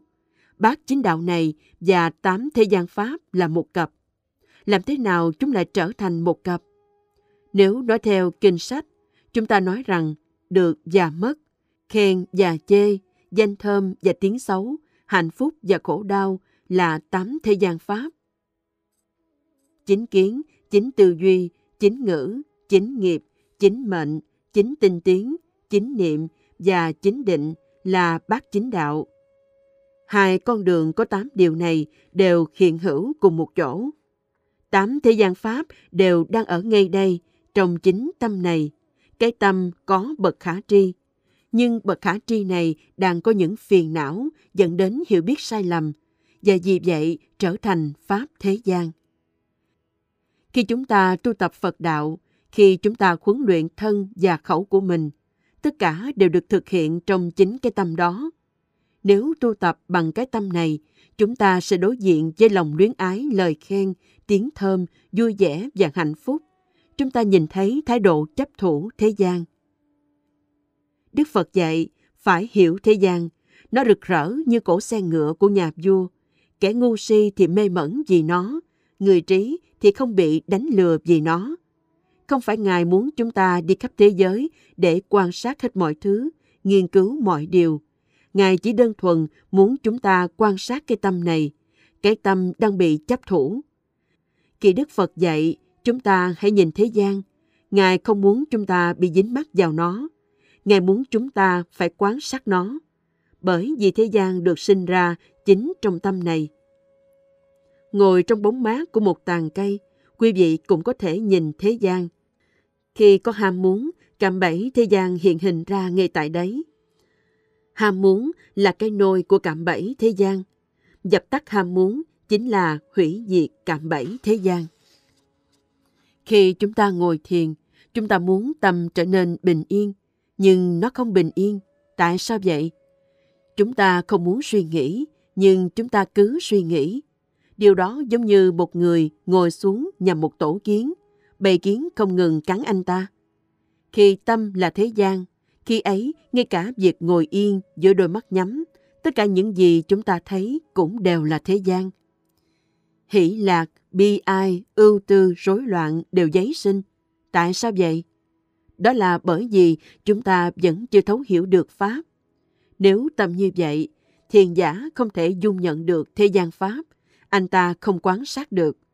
Điều đó giống y như việc anh ta ngồi nhằm phải tổ kiến. Bầy kiến sẽ không ngừng cắn, bởi vì anh ta ngồi ngay lên tổ của chúng. Vậy anh ta phải làm gì? Nhưng phần lớn những người tu tập lại không nhìn thấy như vậy. Nếu họ cảm thấy hài lòng, họ chỉ đi theo sự hài lòng. Khi cảm thấy không hài lòng, họ chỉ chạy theo nó. Khi chạy theo các pháp thế gian, tâm trở thành pháp thế gian. Đôi khi chúng ta có thể nghĩ, ồ, tôi không thể làm được, điều đó vượt quá sức của tôi. Do đó, thậm chí chúng ta không thèm cố gắng nữa. Đây là bởi vì tâm đang đầy ắp những phiền trượt. Các pháp thế gian đang ngăn không cho đạo khởi sinh. Chúng ta không thể tinh cần trong việc phát triển giới định tuệ được. Điều đó giống như người ngồi lên tổ kiến. Anh ta không thể làm bất cứ điều gì khác. Bề kiến đang cắn và bò khắp người anh ta. Anh ta bị chìm trong rối loạn và giận dữ. Anh ta không thể thoát khỏi cái chỗ ngồi nguy hiểm đó. Do đó, anh ta đành ngồi chịu trận ở đó và đau khổ. Việc tu hành của chúng ta cũng vậy. Thế gian Pháp hiện hữu trong tâm chúng sinh. Khi chúng sinh ước muốn sự an tĩnh, các Pháp thế gian liền giấy sinh ngay tại đấy. Khi tâm vô minh, sẽ chỉ có bóng tối. Khi trí tuệ khởi sinh, tâm được soi sáng, bởi vì vô minh và trí huệ được sinh ra cùng một chỗ. Khi vô minh giấy sinh, trí huệ không thể bước vào được, bởi vì tâm đã chấp nhận vô minh. Khi trí huệ khởi sinh, vô minh không thể tồn tại được. Do đó, Đức Phật khuyến khích các đệ tử của Ngài hãy tu hành bằng tâm, bởi thế gian được sinh ra trong cái tâm này. Tám thế gian Pháp đang ở đó. Bát chính đạo, tức là sự quán sát thông qua tỉnh lự và thiền minh sát, sự nỗ lực chuyên cần và trí tuệ mà chúng ta đang phát triển. Tất cả những điều này giúp chúng ta thoát khỏi sự kiềm chế của cạm bẫy thế gian. Chấp thủ, sân khuể và ảo tưởng trở nên nhẹ hơn, và khi chúng nhẹ hơn, chúng ta biết rõ chúng như chúng đang là. Nếu có trải nghiệm danh vọng, tiền bạc, lời khen, hạnh phúc hay khổ đau, chúng ta đều biết. Chúng ta phải biết những điều này trước khi có thể siêu việt thế gian, bởi vì thế gian đang ở bên trong chúng ta. Khi chúng ta thoát khỏi những điều này, việc đó cũng giống như ra khỏi một ngôi nhà. Khi bước vào một ngôi nhà, chúng ta cảm nhận loại cảm xúc nào? Chúng ta cảm thấy mình đang bước qua cửa và đi vào ngôi nhà. Khi ra khỏi ngôi nhà đó, chúng ta cảm thấy mình đang đi ra khỏi nó. Chúng ta đang đi vào ánh nắng rực rỡ. Nó không còn tối đen như khi ở trong nhà. Hành động bước vào thế gian Pháp cũng giống như việc đi vào ngôi nhà. Tâm đã đoạn diệt các pháp thế gian cũng giống như người rời khỏi ngôi nhà. Do đó, hành giả tu theo Pháp phải trở thành người tự chứng sở chứng. Tức tự chứng Pháp cho chính mình. Chúng ta tự biết mình đã rời khỏi thế gian Pháp hay chưa? Đạo đã được phát triển hay chưa? Khi đạo đã được phát triển mỹ mãn, nó giải trừ các pháp thế gian, nó trở nên mạnh mẽ hơn. Chính kiến phát triển khi tà kiến suy tàn, cho đến khi cuối cùng đạo đoạn trừ hết các phiền não. Nếu không thì phiền não sẽ diệt trừ đạo. Chính kiến và tà kiến chỉ có hai con đường này. Tà kiến có những mánh lới riêng của nó, nó có trí khôn của nó, nhưng đó là trí khôn bị lạc đường. hành giả bắt đầu tầm đạo và trải nghiệm một sự phân chia. Điều đó giống như thể chúng ta là hai con người, một người trong thế gian và một người đang đi theo đạo. Hai con người đó phân chia và tách rời nhau. Bất cứ khi nào chúng ta quan sát đều có sự phân chia này, và điều đó cứ tiếp diễn và tiếp diễn cho đến khi tâm đạt đến Vipassana, tức tuệ hay minh sát tuệ, cái nhìn chứng nghiệm được chân lý nhờ sự minh sát khi thiền. Hoặc đó có thể là vipassanu tức tập nhiễm trí, trí khôn bị nhiễm trượt, bởi đã cố gắng tinh cần để thiết lập thiện quả khi tu tập. Nên khi thấy được nó, chúng ta chấp vào đó. Loại bám díu này xuất phát từ lòng mong muốn đạt được cái gì đó từ việc tu tập, được gọi là vipassanu. Một số người phát triển lòng khoan dung và rồi chấp vào đó. Họ phát triển sự thanh tịnh và cũng chấp vào đó. Hành động chấp thủ vào thiện hạnh hay tri kiến là vipassanu, luôn xâm nhập vào công cuộc tu tập của chúng ta. Do đó, khi chúng ta phát triển Vipassana, hãy cẩn thận, hãy coi chừng Vipassana, bởi vì chúng rất giống nhau, đến độ đôi khi chúng ta không thể phân biệt cái nào với cái nào.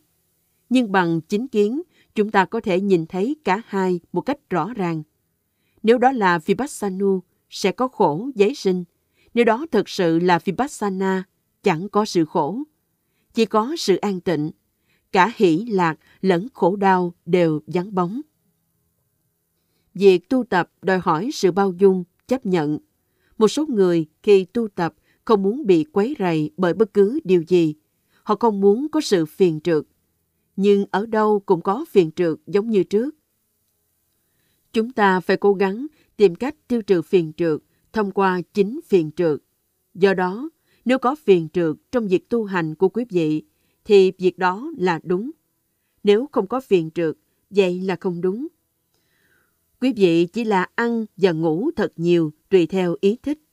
Khi muốn đến bất cứ nơi đâu hay nói bất cứ lời gì, quý vị chỉ là chạy theo các ước muốn của mình. Lời dạy của Phật thật chói tai. Cái thoát tục trái ngược với phàm tục. Chính kiến mâu thuẫn với tà kiến thanh tịnh đối lập với nhiễm trượt. Lời Pháp thật trái ngược với các ước muốn thông thường của chúng ta. Có một chuyện kể được ghi trong kinh sách liên quan đến Đức Phật trước khi đắc đạo. Lần đó, sau khi nhận một bát cơm dân cúng, Ngài đã thả cái bát xuống dòng sông, đồng thời thệ nguyện trong lòng. Nếu mà ta thật đã giác ngộ, xin cho cái bát này trôi ngược dòng. Cái bát ấy đã trôi ngược dòng. Cái bát ấy là chính kiến của Đức Phật, hoặc đó là Phật tính mà Ngài đã liễu ngộ. Nó không trôi theo những ước muốn của thế gian. Nó trôi ngược lại với dòng chảy. Nó mâu thuẫn đủ mọi chiều với Pháp thế gian, nhưng vẫn ở trong thế gian. Ngày nay cũng vậy, Phật Pháp trái ngược hẳn với những ước muốn thông thường của chúng ta. Chúng ta đắm mình trong tham lam và sân hận, nhưng Đức Phật sẽ không khuyến khích chúng ta sống như vậy. Chúng ta muốn được ru ngủ, nhưng Đức Phật đã diệt trừ ảo tưởng mê mộng. Do đó, lời dạy của Đức Phật ngược hẳn với tâm cảnh thế gian. Chúng sinh thấy cái thân này là đẹp. Ngài dạy rằng nó không đẹp. Họ bảo cái thân này là của chúng ta. Ngài dạy rằng nó không phải là của chúng ta. Họ bảo rằng cái thân này có thật.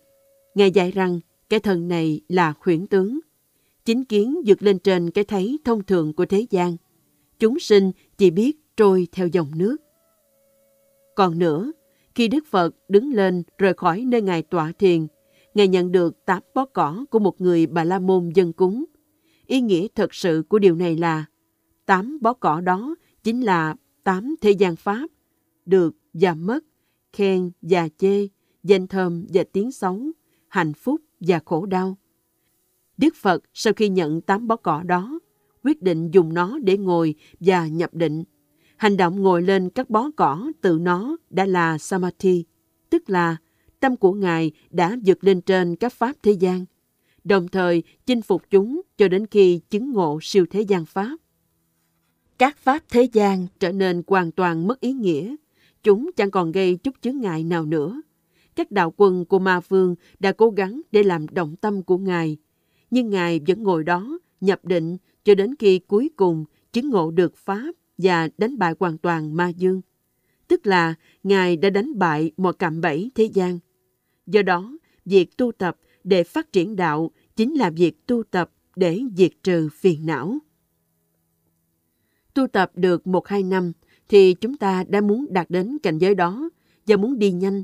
Chúng ta không nghĩ rằng Đức Phật, vị tôn sư của chúng ta, đã ly gia cầu đạo trọn sáu năm ròng trước khi thành Phật. Đây là lý do tại sao chúng ta phải có tự do trong lệ thuộc. Ý nói rằng người đó sống dưới sự dìu dắt của một vị cao tăng trong năm năm đầu.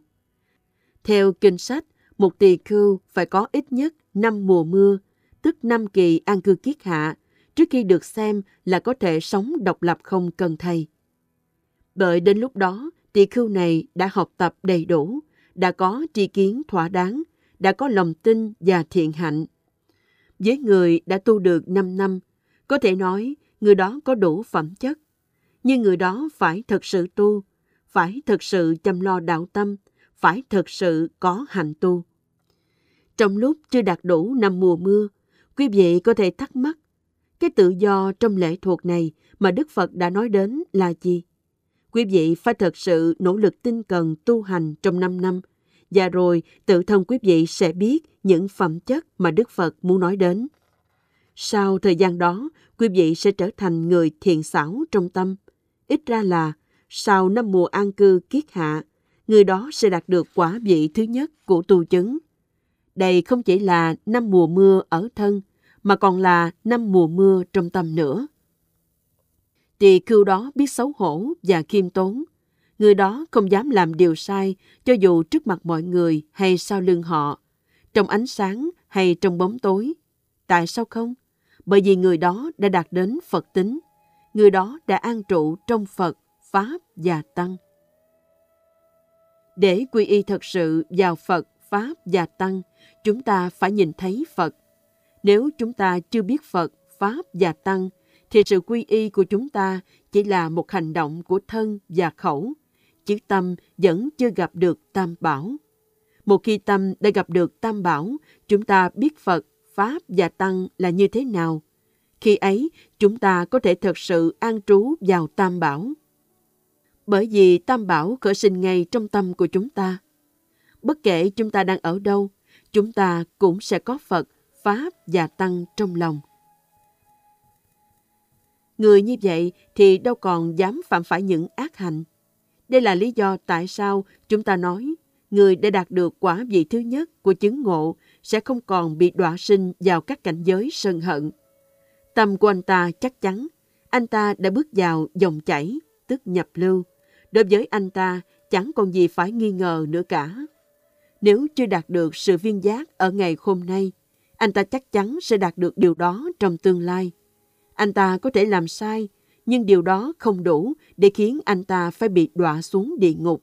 Tức là anh ta không bị quay trở lại với các ác hạnh của thân và khẩu nữa. Anh ta miễn nhiễm với nó. Anh ta bất thoái chuyển, tức không bị quay trở lại nữa. Ngày nay, nhiều người vẫn còn nghi ngờ về pháp môn khi nghe thấy những lời này. Ồ, làm thế nào tôi có thể làm được điều đó? Đôi khi chúng ta cảm thấy hạnh phúc, đôi khi bối rối, vui hoặc buồn. Vì lẽ gì? Bởi chúng ta không hiểu Pháp. Pháp là gì? Chính là thực tướng của tự nhiên, sự sống chung quanh chúng ta, thân và tâm. Đức Phật dạy rằng, đừng luyến ái ngụ uẩn, hãy buông xả chúng, hãy từ bỏ chúng.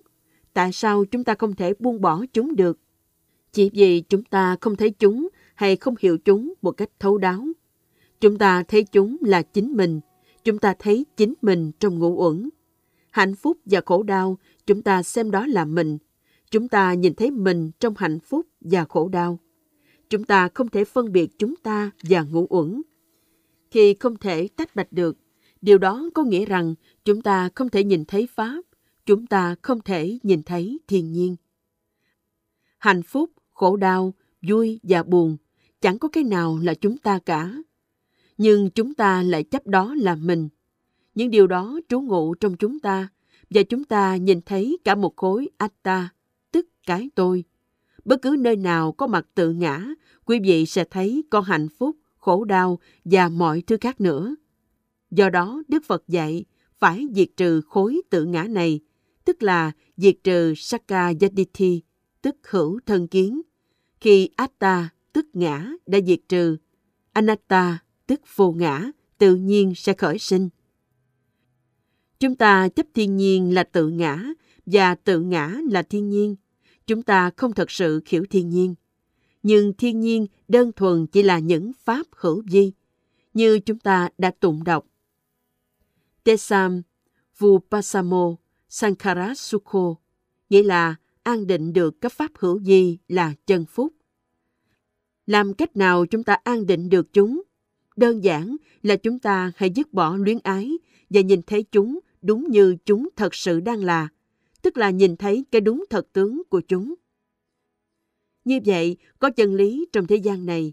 Cây cỏ, núi non, tất cả đều sống theo chân tính của chúng. Chúng được sinh ra và chết đi theo tự tính. Chỉ có chúng ta mới là những người không thấy mà thôi. Thiên nhiên luôn bình thản. Nó chỉ đang là như nó đang là. Cho dù chúng ta có buồn hay vui đến mức nào, xác thân này cũng vẫn đi theo tự tính của nó.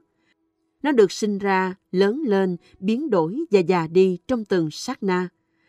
Nó tuân theo tự nhiên đúng như vậy. Bất kỳ ai chấp cái thân này là tự ngã và ôm giữ lấy nó cũng đều sẽ khổ. Ông A Nhã Kiều Trần Như đã liễu ngộ bất kỳ cái gì được sinh ra này trong mọi sự vật, bất luận đó là khẩu hình hay vô hình, cái nhìn về thế gian của ông đã thay đổi. Ông đã nhìn thấy chân lý. Khi đứng lên khỏi chỗ ngồi, ông đã đón nhận được chân lý. Hoạt động sinh và tử vẫn tiếp diễn, nhưng ông chỉ đơn giản là nhìn vào đó. Hạnh phúc và khổ đau giấy sinh và biến mất, nhưng ông chỉ đơn giản là thấy chúng. Tâm ông không sao động, ông không còn bị lạc vào những trạng thái khổ đau nữa. A Nhã Kiều Trần Như đã thu được pháp nhãn. Ông đã nhìn thấy thiên nhiên, điều chúng ta gọi là các pháp hữu vi, theo đúng thật tướng. Trí tuệ thấy được chân tướng của các pháp hữu vi. Đây là cái tâm biết và thấy pháp, cái tâm đã nhập lưu, tức chảy theo dòng. Cho đến khi thấy được pháp, chúng ta phải nhẫn nại và trì giới. Chúng ta phải giữ lấy chữ nhẫn, phải cắt lìa luyến ái, Chúng ta phải dung bồi sự chuyên cần và trì chí. Tại sao chúng ta phải dung bồi sự tinh cần? Bởi vì chúng ta có thói quen lười biếng. Chỉ vậy thôi. Nhưng khi chúng ta đã tiêu trừ cái tâm giải đãi rồi, khi ấy chúng ta không cần phải luyện tập sự chuyên cần nữa. Nếu đã biết chân tướng mọi trạng thái của tâm, không còn bị vui buồn vì chúng, chúng ta không cần phải luyện tập hạnh nhận nữa. Bởi vì tâm đã là Pháp, bậc khả tri đã thấy Pháp, người đó chính là Pháp. Khi tâm là Pháp, nó tĩnh lặng, nó đạt được sự bình yên. Chẳng còn cần phải làm cái gì đó đặc biệt, bởi vì tâm đã là Pháp. Cái gì bên ngoài là Pháp, cái bên trong là Pháp. Trạng thái là Pháp, và biết trạng thái đó là Pháp. Tất cả là một, là tự do. Pháp bất sinh nên không lão, không bệnh, Pháp không lạc, không khổ, không lớn, không nhỏ, không nặng, không nhẹ, cũng không ngắn, không dài, không đen, không trắng. Chẳng có cái gì quý vị có thể dùng để so sánh được. Chẳng có ước lệ nào có thể chạm được đến Pháp. Đây là lý do tại sao chúng ta nói Nibbana, tức Niết Bàn, là vô sắc. Toàn bộ màu sắc cũng chỉ là những quy ước. Trạng thái vượt lên trên thế gian nằm ngoài tầm giới của các quy ước thế gian. Do đó, Pháp là cái vượt lên trên thế gian. Nó là cái mà mỗi người phải tự thân nhìn thấy. Nó nằm ngoài ngôn ngữ. Quý vị không thể nói nó ra thành lời được. Quý vị chỉ có thể nói về những phương cách và phương tiện để liễu ngộ nó. Người tự thân thấy được nó là người đã đạt được trí huệ viên mãn.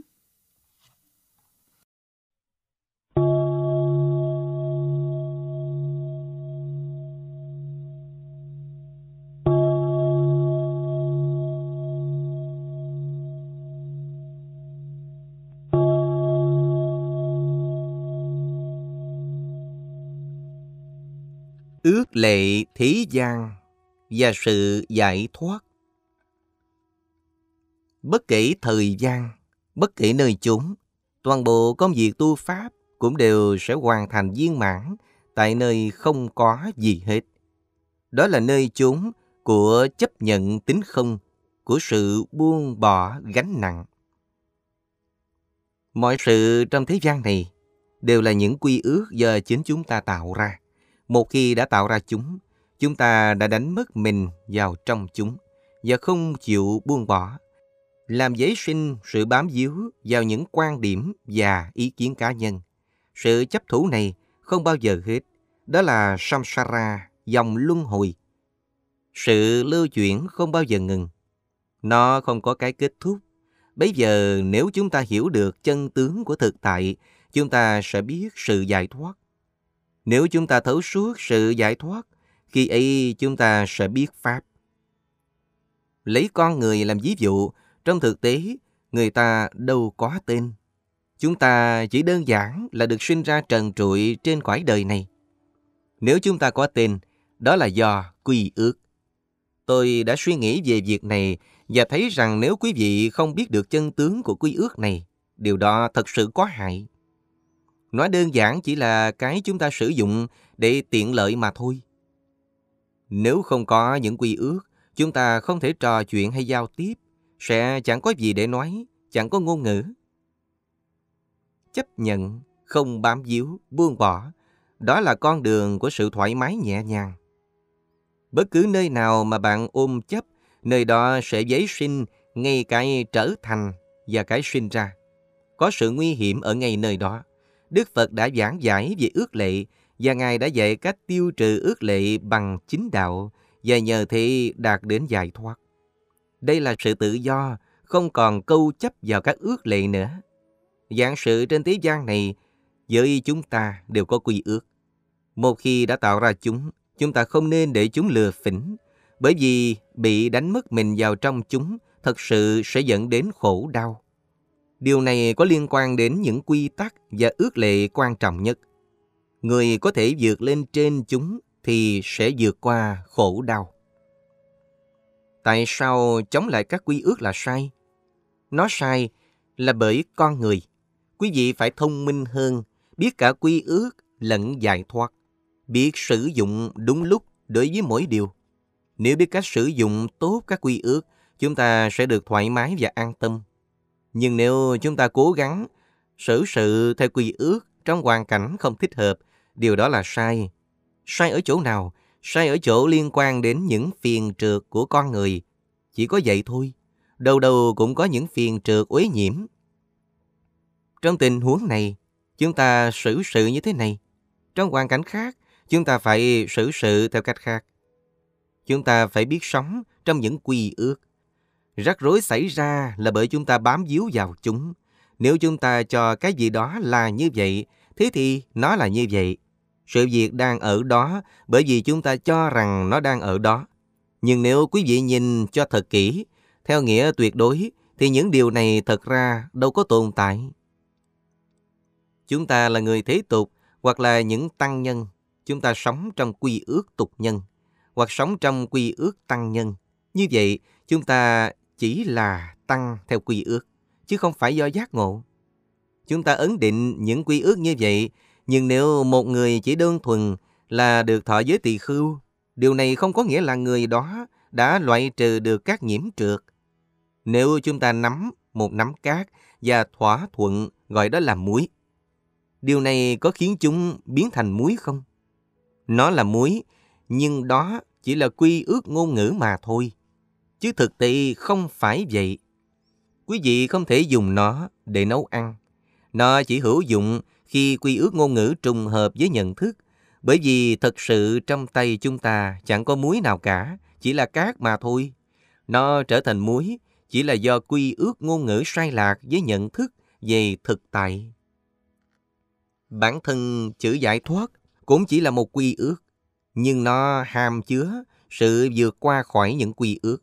Một khi đã đạt được tự do, một khi đã đạt được giải thoát, chúng ta cũng vẫn sẽ phải sử dụng quy ước để gọi đó là giải thoát. Nếu không có quy ước, chúng ta không thể giao tiếp với nhau. Do đó quy ước có công dụng của nó. Ví dụ, mọi người đều có tên họ khác nhau, nhưng tất cả cũng là người như nhau. Cái tên là để phân biệt người này với người kia, danh tính đáp ứng cho nhu cầu này. Thông qua chúng, chúng ta có thể giao tiếp với nhau. Chúng cung cấp phương tiện cho các quan hệ xã hội. Do đó, quý vị phải biết cả quy ước lẫn giải thoát. Quy ước có công dụng, nhưng trong thực tế thật ra chẳng có gì ở trong quy ước cả. Ngay cả xác thân con người cũng chỉ đơn thuần là những nhóm nguyên tố do nhân duyên mà sinh ra. Phát triển phụ thuộc vào duyên, tồn tại trong một thời gian rồi thiên hóa, biến mất, chết đi. Nhưng nếu không có những quy ước, chúng ta sẽ chẳng có gì để tư duy, chúng ta sẽ chẳng có tính danh, chẳng có khái niệm, chẳng có tu tập, chẳng có công phu. Luật tắc và quy ước được đặt ra là để mang đến cho chúng ta ngôn ngữ, để tạo tiện lợi cho tư duy, chỉ có vậy thôi. Lấy tiền bạc làm ví dụ chẳng hạn, vào thời cổ chẳng có tiền đồng hay tiền giấy gì hết, con người chỉ dùng hàng hóa để trao đổi hàng hóa. Nhưng những vật đó rất khó tính toán và thỏa thuận, do đó người ta tạo ra tiền bằng cách sử dụng đồng và giấy. Quý vị có thể sử dụng nhiều ví dụ khác để minh họa cho chuyện quy ước. Những gì chúng ta đang sử dụng đơn thuần chỉ là quy ước mà chúng ta đã đặt ra. Nó có công dụng bên trong cái quy ước đó. Khi quy ước nó là tiền, nó trở thành tiền. Nhưng trong thực tế, tiền là gì? Chỉ là vật dùng để trao đổi và thỏa thuận về giá cả. Khi có sự đồng ý chung về điều gì đó, khi ấy quy ước xuất hiện để thỏa mãn nhu cầu. Thế gian Pháp chính là như vậy. Ngôn ngữ cũng như thế gian Pháp đều là quy ước. Nhưng để làm cho người bình thường hiểu được sự giải thoát thì quả thật là khó khăn. Tiền bạc, nhà cửa, gia đình, con cái và bà con họ hàng của chúng ta đơn thuần cũng chỉ là những quy ước chúng ta đã tạo ra. Nhưng thật ra, nếu nhìn bằng ánh sáng của Pháp, những thứ này đều không thuộc về chúng ta. Có thể khi nghe được lời này chúng ta cảm thấy không vui, nhưng sự thật là như vậy. Những thứ này chỉ có giá trị thông qua những quy ước đã lập. Nếu chúng ta ấn định rằng nó không có giá trị, khi ấy nó không có giá trị. Đây là cách nó là như vậy, thì là như vậy. Chúng ta mang quy ước vào thế gian này là để thỏa mãn những nhu cầu của thế gian. Ngay cả xác thân này cũng thật sự không phải của chúng ta. Chúng ta chỉ giả định nó là như vậy. Quả thực nó chỉ là một sự giả định. Nếu quý vị cố gắng tìm kiếm một cái tôi hữu chất, hữu tướng bên trong nó, quý vị không thể nào tìm ra được. Chỉ có tứ đại, những yếu tố uyên nguyên tạo nên vũ trụ, đất, nước, gió lửa được kết hợp, tồn tại trong một thời gian rồi biến hóa. Mọi thứ đều giống như vậy, chẳng có cái thực chất thực tướng nào trong đó cả. Nhưng chuyện chúng ta sử dụng nó là đúng. Nó là công cụ để quý vị sử dụng. Nếu nó hư hao thì thật là phiền toái. Do đó, mặc dù nó luôn hư hao đi chăng nữa, quý vị cũng luôn cố hết sức để bảo quản nó. Và do đó, chúng ta có tứ sự, bốn vật trợ giúp, bốn vật dụng cần thiết, gồm y tăng, bát khất thực, chỗ ở và thuốc men, mà Đức Phật đã thường xuyên chỉ dạy phải quan sát. Chúng là những trợ đạo phẩm mà một tỳ khưu dựa vào đó để tiếp tục công việc tu tập của mình. Chừng nào còn sống, chừng y quý vị còn tùy thuộc vào chúng. Nhưng quý vị đừng vì thế mà chấp thủ vào chúng, làm giấy sinh lòng tham ái trong tâm.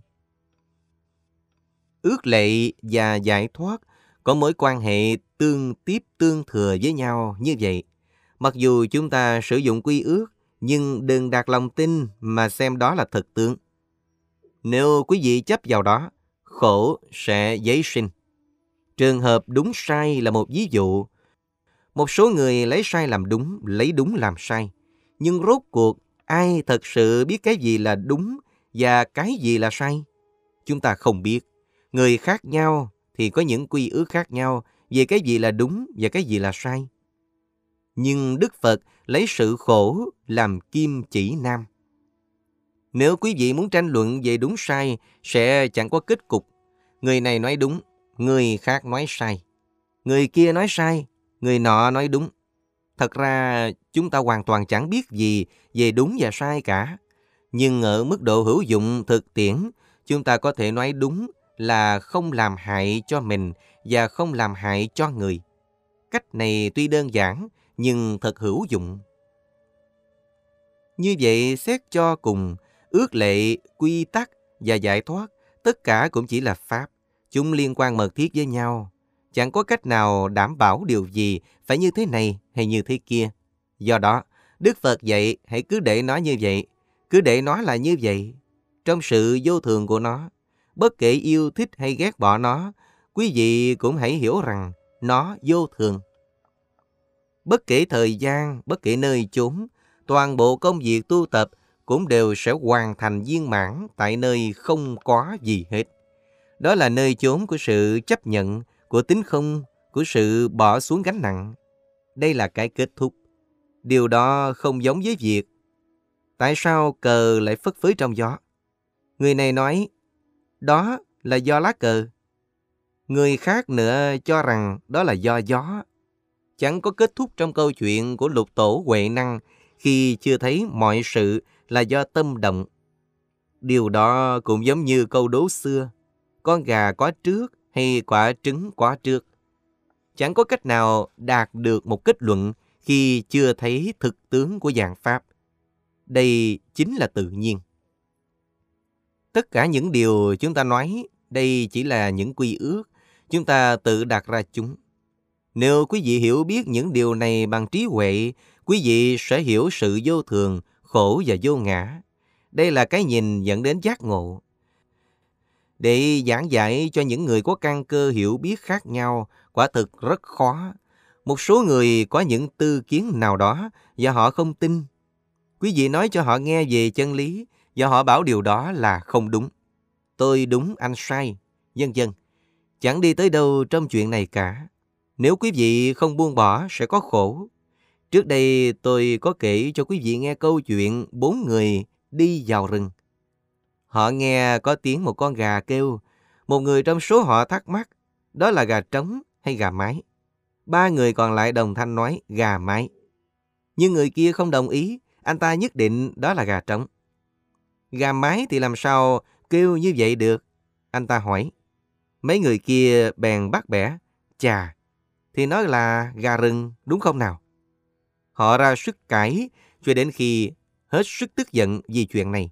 Nhưng rốt cuộc tất cả họ đều sai. Cho dù quý vị nói đó là gà trống hay gà mái đi chăng nữa, chúng cũng chỉ là những cái tên.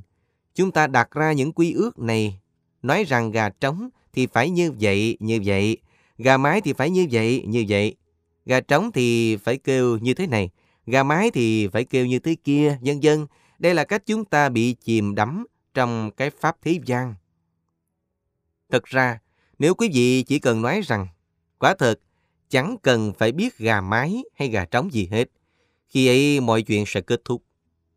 Trong thực tại quy ước, phía bên này là sai, phía bên kia là đúng.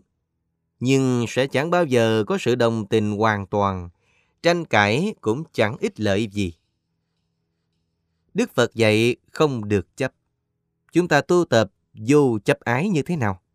Chúng ta đơn giản là từ bỏ luyến chấp, nhưng nhận thức vô luyến, vô chấp rất khó hiểu. Phải có trí huệ sắc bén để quan sát và thấu hiểu tận tường. Để thật sự đạt được sự vô luyến, vô chấp. Khi quý vị suy nghĩ về điều này, hãy nhớ, người ta buồn hay vui, hài lòng hay bất mãn, không phải là do họ có nhiều hay có ít, mà là do nhận thức chỉ có thể vượt qua mọi khổ đau phiền muộn thông qua nhận thức, thông qua việc nhìn thấy chân tướng của dạng Pháp. Do đó, Đức Phật đã khuyến khích chúng ta hãy quán xét, suy ngẫm. Sự suy ngẫm này đơn thuần có nghĩa là hãy cố gắng giải quyết các vấn nạn nhận thức này một cách đúng đắn. Đây là sự tu tập của chúng ta, giống như sinh lão bệnh tử vậy. Chúng ta là những biến cố tự nhiên và phổ biến. Đức Phật dạy chúng ta phải quán sát, sinh, lão, bệnh, tử. Nhưng một số người không hiểu điều này. có gì ở đó để mà quan sát gì chứ? Họ nói, họ được sinh ra, nhưng họ không biết gì về cái sinh.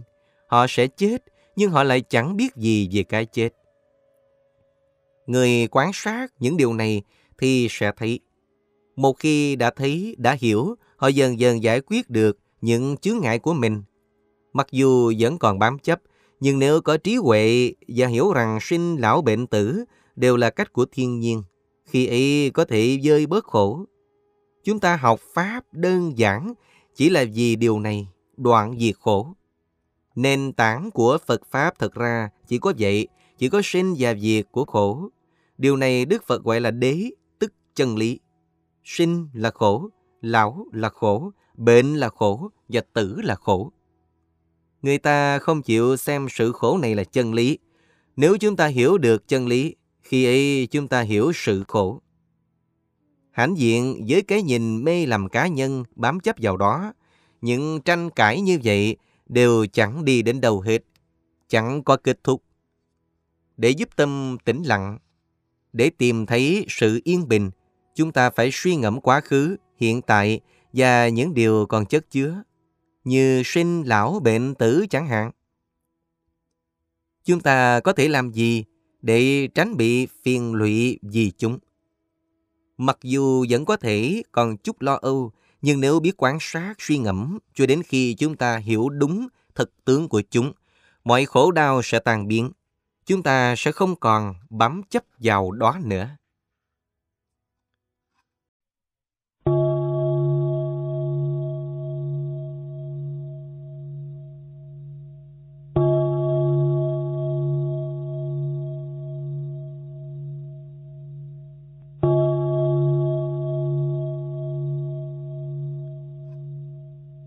Không nương dựa vào đâu hết. Cách của thế gian là làm mọi việc để đạt được sự hồi báo nào đó. Nhưng trong Phật đạo, chúng ta làm mọi việc mà không tìm kiếm sự hồi báo.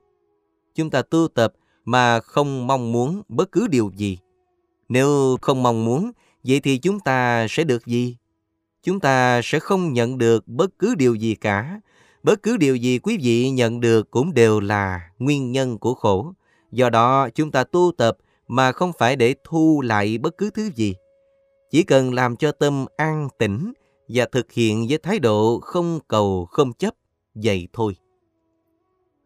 Chúng ta nghe một số lời Pháp và thực sự có thể chưa hiểu chúng. Chúng ta nghĩ chúng không nên diễn ra theo cách chúng đang là. Do đó, Chúng ta không nghe theo những lời Pháp đó, nhưng thật ra có một lý do trong tất cả lời Pháp. Có thể dường như mọi sự không nên diễn ra theo cách đó, nhưng chúng đang là như vậy. Lúc đầu thậm chí tôi cũng không tin tưởng việc ngồi thiền. Tôi không thể hiểu được việc ngồi với đôi mắt nhắm thì sẽ có ích lợi gì. Còn thiền hành, thiền khi đi nữa, đi từ cội cây này vòng qua rồi đi trở lại Tại sao phải như vậy chứ? Tôi nghĩ toàn bộ chuyện này có ích lợi gì? Tôi đã nghĩ như vậy, nhưng thiền hành và thiền tọa quả thật hết sức hữu ích. Khuynh hướng của một số người khiến họ chuộng thiền hành. Những người khác thì thích thiền tọa, nhưng quý vị không thể hành mà không dùng đến một trong hai.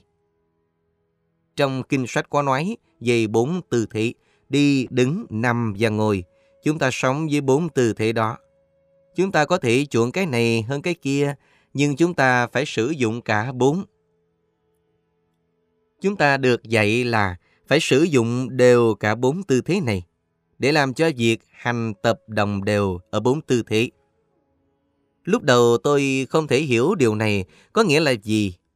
Có nghĩa là chúng ta ngủ 2 tiếng đồng hồ, rồi đứng 2 tiếng đồng hồ, đi 2 tiếng đồng hồ. Tôi đã thử làm không thể làm được, điều đó là không thể. Tạo quân bình trong cả bốn tư thế không có nghĩa là như vậy. Tạo quân bình trong cả bốn tư thế có ý chỉ đến tâm, đến thức của chúng ta. Tức là làm cho tâm khởi sinh trí huệ, làm cho tâm trở nên sáng tỏ. Trí huệ của chúng ta phải có mặt trong mọi tư thế. Chúng ta phải biết hay hiểu một cách thường trực. Đi, đứng, nằm hay ngồi, chúng ta cũng đều biết tất cả các trạng thái của tâm là vô thường, khổ và vô ngã. Tạo quân bình trong cả bốn tư thế theo cách này là khả thi, có thể chấp nhận được. Cho dù tâm đang thích hay không thích, chúng ta cũng không quên việc hành trì của mình. Chúng ta đang ý thức, đang biết. Nếu chúng ta tập trung sự chú ý không ngừng vào tâm, khi ấy chúng ta hiểu được cốt lõi của pháp môn. Cho dù chúng ta đang trải qua những trạng thái của tâm mà thế gian gọi là thiện hay ác, chúng ta cũng không quên mất mình, chúng ta không bị lạc lối trong thiện hay ác. Chúng ta chỉ đi thẳng, tạo sự quân bình trong các tư thế theo cách này là khả thi. Nếu chúng ta có sự kiên định, bất biến trong tu tập và chúng ta được khen, nó đơn giản cũng chỉ là lời khen. Nếu chúng ta bị chê, nó đơn giản cũng chỉ là lời chê. Chúng ta không thấy phấn chấn lên hay bị thiểu não. Chúng ta vẫn đang ở ngay chỗ đó. Tại sao? Bởi vì chúng ta nhìn thấy cạm bẫy trong tất cả những điều này. Chúng ta nhìn thấy hậu quả của chúng. Chúng ta không ngừng ý thức về cạm bẫy trong lời khen lẫn lời chê. Bình thường, nếu chúng ta gặp tình trạng tốt, tâm cũng có trạng thái tốt và chúng ta nhìn thấy chúng. Nếu chúng ta gặp tình trạng không tốt, tâm cũng mang trạng thái không tốt. Chúng ta không muốn điều đó. Đây là cách nó đang là. Đây là sự tu tập thiếu cân bằng. Nếu giữ được sự cân bằng, chỉ cần trong chừng mực biết các tâm trạng của mình và biết chúng ta đang bám chấp vào chúng, điều ấy cũng đã là tốt lắm rồi. Tức là ở đó có sự biết. Chúng ta biết những gì đang diễn ra, nhưng thực sự chúng ta vẫn chưa thể buông bỏ. Chúng ta nhìn thấy mình đang bám chấp vào tốt và xấu, và chúng ta biết điều đó.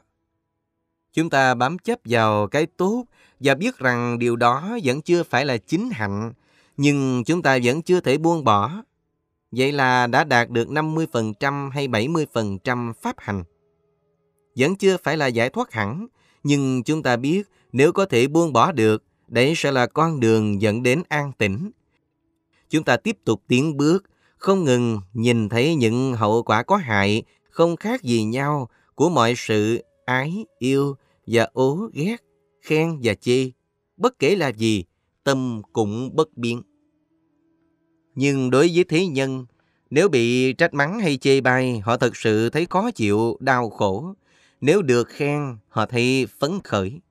Họ nói, đó là tốt và thực sự thấy hạnh phúc. Nếu thấu hiểu chân tướng của những tâm trạng khác nhau của mình, nếu thấu hiểu hậu quả của sự bám víu vào khen chê, mối nguy hại của sự chấp ái vào bất kỳ điều gì, chúng ta sẽ trở nên thấu suốt với các tâm trạng của mình. Chúng ta sẽ hiểu rằng bám chấp vào chúng thật sự gây nên khổ. Chúng ta nhìn thấy sự khổ này và chúng ta hiểu chính sự luyến ái của chúng ta là nguyên nhân của khổ.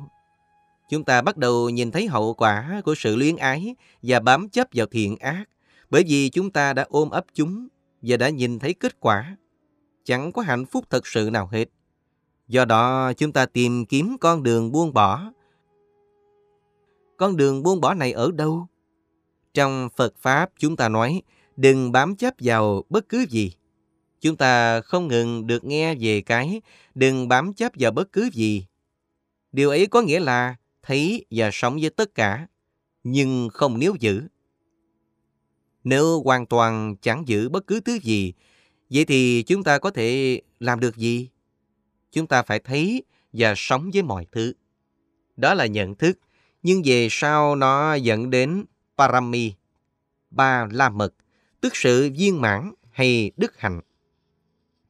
Nhưng khi sự muốn giấy sinh, đừng bám chấp vào nó. Sự vật là gì? Chúng ta cầm một vật lên, nhìn vào nó và thấy, rồi chúng ta đặt nó xuống. Điều này được gọi là cầm nhưng không giữ, chúng ta buông bỏ. Chúng ta biết và rồi chúng ta buông bỏ. Nói một cách đơn giản, chúng ta chỉ cần nói như thế này. Hãy biết rồi buông bỏ. Hãy tiếp tục biết và buông bỏ. Điều này người ta nói là tốt, điều này người ta nói là xấu dân dân. Hãy biết và rồi buông bỏ. Tốt và xấu, chúng ta biết tất cả, nhưng chúng ta buông bỏ. Chúng ta không ôm chấp mọi thứ, chúng ta chỉ cầm chúng bằng trí huệ. Việc tu tập theo nhận thức này có thể trở thành đức hạnh. Quý vị phải trở nên đức hạnh giống như vậy. Hãy làm cho tâm biết theo cách này. Hãy làm cho trí huệ khởi sinh. Khi đã có trí huệ, còn cái gì khác ở đó nữa để mà tìm? Chúng ta phải quan sát những gì chúng ta đang làm ở đây. Vì lý do gì chúng ta sống trên cõi đời này? Chúng ta đang làm gì? Trong thế gian, người ta làm việc để hưởng được thứ này hay thứ khác. Nhưng Đức Phật dạy điều gì đó sâu xa hơn. Bất kể làm gì, chúng ta cũng không mong cầu được báo đáp. Chúng ta làm việc không phải để được thọ hưởng. Thế nhân thì làm việc bởi vì họ muốn cái này hay cái kia, bởi vì họ muốn lợi lộc này hay lợi lộc khác. Nhưng Đức Phật dạy, hãy làm việc chỉ để làm việc. Chúng ta không mong cầu bất cứ điều gì. Nếu quý vị làm điều gì đó chỉ để được đền đáp, điều đó sẽ sinh ra khổ. Hãy tự mình làm như vậy thử xem. Quý vị muốn làm cho tâm an tĩnh. Do đó quý vị ngồi xuống và cố gắng làm cho nó an tĩnh. Quý vị sẽ khổ. Cứ thử đi. Con đường của chúng ta tế nhị hơn. Chúng ta làm và rồi buông bỏ. Làm và rồi buông bỏ. Nhiều người cúng bái vì có sự mong muốn nào đó. Những hành động đó sẽ chẳng giúp họ vượt qua khổ, bởi họ đang hành động dựa trên khao khát. Lúc đầu chúng ta tu tập với ham muốn nào đó trong tâm.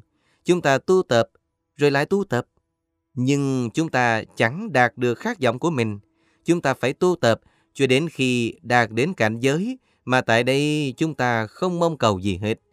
Chúng ta tu tập là để buông bỏ. Đây là điều mà chúng ta phải tự nhìn thấy. Nó rất thâm sâu. Có thể chúng ta tu hành bởi vì muốn đạt đến Niết Bàn. Nhưng ngay tại điểm đó, quý vị sẽ không thể nào đạt đến Niết Bàn. Muốn tĩnh lặng là điều rất tự nhiên, nhưng nó chưa thực sự đúng. Chúng ta phải tu tập mà không mong muốn bất cứ điều gì, kể cả mong muốn sự tĩnh lặng. Nếu không mong muốn bất cứ gì, vậy thì chúng ta sẽ được gì? Chúng ta sẽ không nhận được bất cứ thứ gì. Bất cứ điều gì quý vị nhận được cũng đều là nguyên nhân của khổ. Do đó, chúng ta tu tập mà không phải để thu góp hay tìm kiếm bất cứ thứ gì. Chính điều này được gọi là làm cho tâm trống không. Nó trống không, nhưng vẫn có sự làm việc.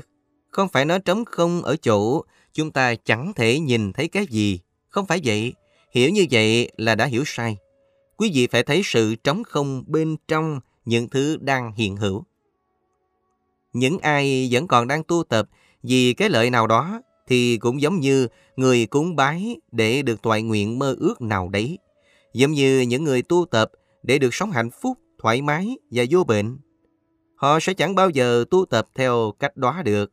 Cách của Tế gian là làm mọi việc vì một lý do nào đó, để đạt được sự hồi báo nào đó. Nhưng trong Phật đạo, chúng ta làm mọi việc mà không mong có sự hồi báo nào hết. Thế gian hiểu mọi chuyện trong khuôn khổ nhân quả. Nhưng Đức Phật dạy chúng ta phải vượt lên trên nhân, vượt ra ngoài quả, vượt lên trên sinh và vượt ra ngoài tử. Vượt lên trên lạc và vượt ra ngoài khổ. Hãy suy nghĩ về điều này. Không nương dựa vào đâu hết. Chúng ta đang sống trong một ngôi nhà. Hãy rời khỏi nhà và đi đến nơi mà chẳng có ngôi nhà nào hết. Chúng ta không biết làm thế nào để làm được điều này bởi vì chúng ta luôn luôn sống với sự níu giữ, với sự bám chấp. Nếu không bám chấp, chúng ta không biết phải làm gì.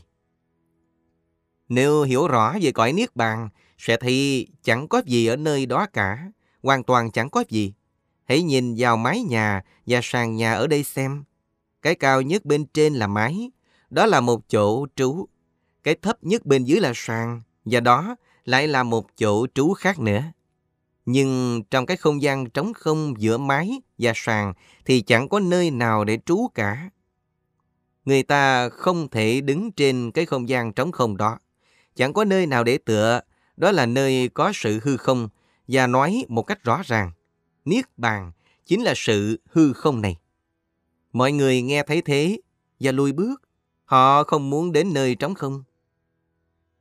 Đây là lý do tại sao khi chúc phúc, chúng ta hay nói cầu cho quý vị được trường thọ, đẹp, hạnh phúc và khỏe mạnh.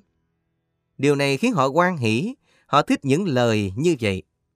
Nếu quý vị giảng về hư không, họ không muốn nghe, họ đã chấp vào sự hữu. Điều này cũng giống như người cúng bái để đạt được mong ước nào đó vậy. Trong việc tu tập của mình, chúng ta không tu để nhận được sự hồi báo nào đó. Chúng ta không mong muốn bất cứ điều gì. Nếu chúng ta vẫn còn mong muốn điều gì đó, khi ấy vẫn khiến tâm bị vọng tưởng. Chỉ cần làm cho tâm an tĩnh và thực hiện thái độ không cầu không chấp, vậy thôi. Nhưng nếu tôi nói như vậy, quý vị có thể không thấy dễ chịu cho lắm, bởi quý vị chấp vào sự hữu. Đức Phật nói, này A Nan, hãy tu hành cho thật nhiều, hãy phát triển sự tu tập của ông. Bất kỳ ai nhìn thấy Pháp, tức là nhìn thấy Như Lai. Và bất kỳ ai nhìn thấy Như Lai thì nhìn thấy Pháp. Đức Phật ở đâu? Chúng ta có thể nghĩ Đức Phật đã từng tại thế và đã tịch diệt, nhưng Đức Phật chính là Pháp, chân lý. Một số người thích nói, ô giá mà tôi được sinh ra vào thời của Đức Phật, tôi đã đạt đến giác ngộ rồi. Nhưng Đức Phật vẫn còn đang ở đây. Đức Phật là chân lý, bất kể ai sinh ra hay chết đi cũng không thành vấn đề. Chân lý cũng vẫn đang ở đây. Chân lý chưa bao giờ lìa khỏi thế gian này, nó luôn luôn vẫn ở đó. Cho dù Đức Phật có đản sinh hay tịch diệt, cho dù người ta biết hay không biết, chân lý vẫn đang ở đó. Do đó, chúng ta gần gũi với Phật, chúng ta nên đi vào bên trong chính mình và tìm Pháp. Khi chúng ta gặp được Pháp, chúng ta sẽ gặp được Phật. Khi thấy Pháp, chúng ta sẽ thấy Phật và mọi nghi hoặc sẽ đều tan biến. Quá trình học để trở thành bậc giác ngộ đó không hề sinh ra từ đâu hay biến mất đi đâu cả. Giống như chân lý vậy, mà chính là cái biết khiến Phật trở thành Phật. Do đó, Đức Phật vẫn còn đang ở đây. Bất kỳ ai tu hành và thấy Pháp đều thấy Phật. Nhiều người hoàn toàn mê ngộ về điều này. Họ không biết Phật ở đâu. Họ nói, giá mà được sinh ra vào thời Đức Phật thì tôi đã trở thành đệ tử của Ngài và đã giác ngộ rồi. Đó là lời lẽ của vô minh. Trong tích tắc, khi một ý nghĩ bất thiện có thể giấy sinh trong tâm, quý vị có thể làm hại ai đó. Tương tự, một ý nghĩ thiện chỉ cần trong nháy mắt là có thể dục lóe lên trong tâm và quý vị đã đến được nơi cần đến. Đừng nghĩ rằng quý vị phải xuất gia thì mới có thể thiện được. Cái nơi ở của chánh hạnh chính là cái khoảnh khắc chúng ta đang tạo nghiệp. Trong chớp mắt, một tà kiến giấy sinh. Trước khi quý vị kịp biết nó, quý vị đã phạm phải một nghiệp ác thật sự. Và cũng vậy, tất cả đệ tử của Phật đều đã tu tập một thời gian dài, nhưng lúc mà họ đạt ngộ cũng chỉ là một sát na thấu suốt. Vì vậy, chớ nên để tâm giải đãi, lời biến cẩu thả, ngay cả trong những việc nhỏ.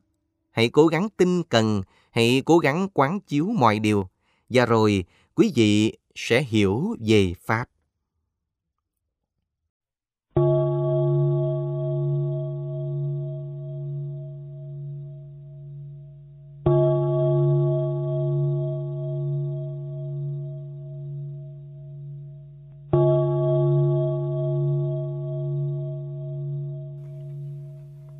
chính kiến nơi của tĩnh lặng. Sự không thoải mái của chúng ta là do cái nhìn sai trái. Bởi chúng ta không tập luyện việc câu thúc ngũ quan, cho nên chúng ta trách cứ sự khổ của mình là do ngoại cảnh. Nơi an trụ đúng đắn, nơi của sự tĩnh lặng, an nhiên tự tại, đó là chính kiến. Chúng ta chẳng nên tìm cái gì khác nữa. Thực hành pháp là đi ngược lại với những thói quen thông thường của chúng ta. Chân lý đi ngược lại với các thèm muốn thế nhân của chúng ta. Do đó, có sự khó khăn trong tu tập. Một số điều chúng ta hiểu là sai có thể là đúng, trong khi những điều chúng ta chấp rằng đúng có thể là sai. Tại sao vậy? Bởi tâm của chúng ta nằm trong bóng tối, chúng ta không nhìn thấy rõ được chân lý. Chúng ta thật sự không biết cái gì là đúng hay là sai và do đó bị ngu si bởi những dối trá của dục vọng. Dục vọng chỉ cái đúng là cái sai và chúng ta tin rằng cái sai thì dục vọng cho là đúng và chúng ta tin như vậy. Người khôn ngoan phải quan sát và đích thân nhìn thấy nhân quả trước khi tin tưởng vào những gì mình nghe. Mặc dù nghe lời giảng về chân lý, quý vị cũng đừng tin suông vào lời nói, bởi vì quý vị chưa tự mình biết được chân lý của lời nói. Điều đó cũng vậy đối với tất cả chúng ta. Ví dụ có người nói, việc tu hành này quả thật rất khó, quả thật rất cam go. Nhưng tại sao việc tu hành này lại khó khăn kia chứ? Đó chỉ là vì chúng ta suy nghĩ sai, chúng ta mang tà kiến. Trước đây tôi đã vào rừng, xa lánh chỗ đông người, trốn tránh thế gian. Thế gian đầy vọng tưởng là điều quả thật đã khiến tôi bối rối. Nó khiến cho tôi không ngừng chạy trốn. Nhưng cho dù sống một mình hay với những người khác, tôi cũng vẫn không có được sự bình yên. Ở một mình tôi không thấy hài lòng. Ở trong một đám đông tôi cũng chẳng thấy hài lòng. Tôi cứ nghĩ sự bất mãn này là do tâm trạng của tôi, do nơi sinh hoạt, thức ăn, thời tiết, do cái này và cái nọ. Tôi đã không ngừng tìm kiếm một cái gì đó phù hợp với tâm của mình. Là một nhà sư Thutanga, tức nhà sư tu cổ hạnh, tôi đã du hóa khắp nơi, nhưng mọi chuyện cũng chẳng đúng chút nào hết. Do đó tôi suy nghĩ, tôi có thể làm gì để chính mọi chuyện đây? Tôi có thể làm gì? Sống với nhiều người tôi thấy không vừa lòng, với ít người tôi cũng không hài lòng. Vì lý do gì? Tôi thật không thể hiểu được. Tại sao tôi bất mãn? Bởi vì tôi đã mang tà kiến, chỉ có vậy. Bởi vì tôi vẫn còn bám chấp vào cái sai. Bất luận đi đâu tôi cũng không thấy hài lòng. Đi đâu tôi cũng suy nghĩ. Ở đây chẳng tốt chút nào, chẳng có gì tốt hết. Vân vân và vân vân, đại loại như thế. Tôi quán trách người khác. Tôi quán trách thời tiết, nóng nực và lạnh giá. Tôi quán trách mọi thứ. Giống y như con chó điên cắn bất kỳ thứ gì nó gặp bởi vì nó điên. Khi tâm như vậy, việc tu tập của chúng ta chẳng bao giờ an định được. Hôm nay chúng ta cảm thấy vui, ngày mai lại cảm thấy buồn. Lúc nào nó cũng sẽ như vậy. Chúng ta không đạt được sự hài lòng hay tĩnh lặng. Ngày kia, Đức Phật nhìn thấy một con chó sói từ trong rừng, chỗ ở của nó chạy ra chỗ Ngài đang ngồi. Nó đứng yên một lúc rồi bỏ chạy vào bụi rậm và rồi lại chạy ra lần nữa. Thế rồi nó chạy vào một cái hang để rồi lại chạy ra lần nữa. Lúc thì nó đứng, kế đó nó lại chạy, rồi nó lại nằm, thế rồi nó nhảy trồm lên. Con chó sói đó đang bị bệnh chốc lỡ. Khi nó đứng, chốc lỡ sẽ cắn vào da của nó, thế nên nó chạy. Khi chạy, nó cũng chẳng thấy dễ chịu chút nào, do đó mà nó nằm. Thế rồi nó sẽ nhảy dựng lên, chạy vào bụi rậm, chui vào thân cây rỗng, chẳng bao giờ chịu đứng yên hết. Đức Phật nói, Này các tỳ khưu, các ông có thấy con chó sói lúc chiều nay không? Đứng nó cũng khổ, chạy nó cũng khổ, ngồi nó cũng khổ, nằm nó cũng khổ. Chui trong bụi rậm, vào thân cây rỗng hay vào hang nó cũng khổ. Nó đổ lỗi là do đứng không thoải mái, nó trách là do ngồi nên không thoải mái. Nó đổ thừa là tại việc chạy và việc nằm. Nó đổ thừa cho cội cây, bụi rậm và hang đá. Thật ra, vấn đề không ở cái nào trong số những thứ này. Còn cho sói đó bị chứng chốc lỡ. Vấn đề là nằm ở cái chứng chốc lỡ đó. Chúng ta cũng giống như con sói. Sự không thoải mái của chúng ta là do cái nhìn sai trái bởi chúng ta không tập luyện việc câu thúc ngũ quan, cho nên chúng ta trách cứ sự khổ của mình là do ngoại cảnh. Cho dù chúng ta sống ở đâu đi nữa, chúng ta cũng đều không hài lòng. Dù đến sống trong rừng sâu hay bất kỳ thiền viện nào khác, chúng ta cũng vẫn không vừa lòng. Tại sao vậy? Bởi chúng ta còn mang tà kiến, nên cho dù đi đến đâu, chúng ta cũng vẫn không hài lòng. Nhưng cũng chính con chó đó khi được chữa hết chứng chốc lỡ thì nó sẽ hài lòng, bất luận là nó đang đi đâu. Đối với chúng ta cũng vậy.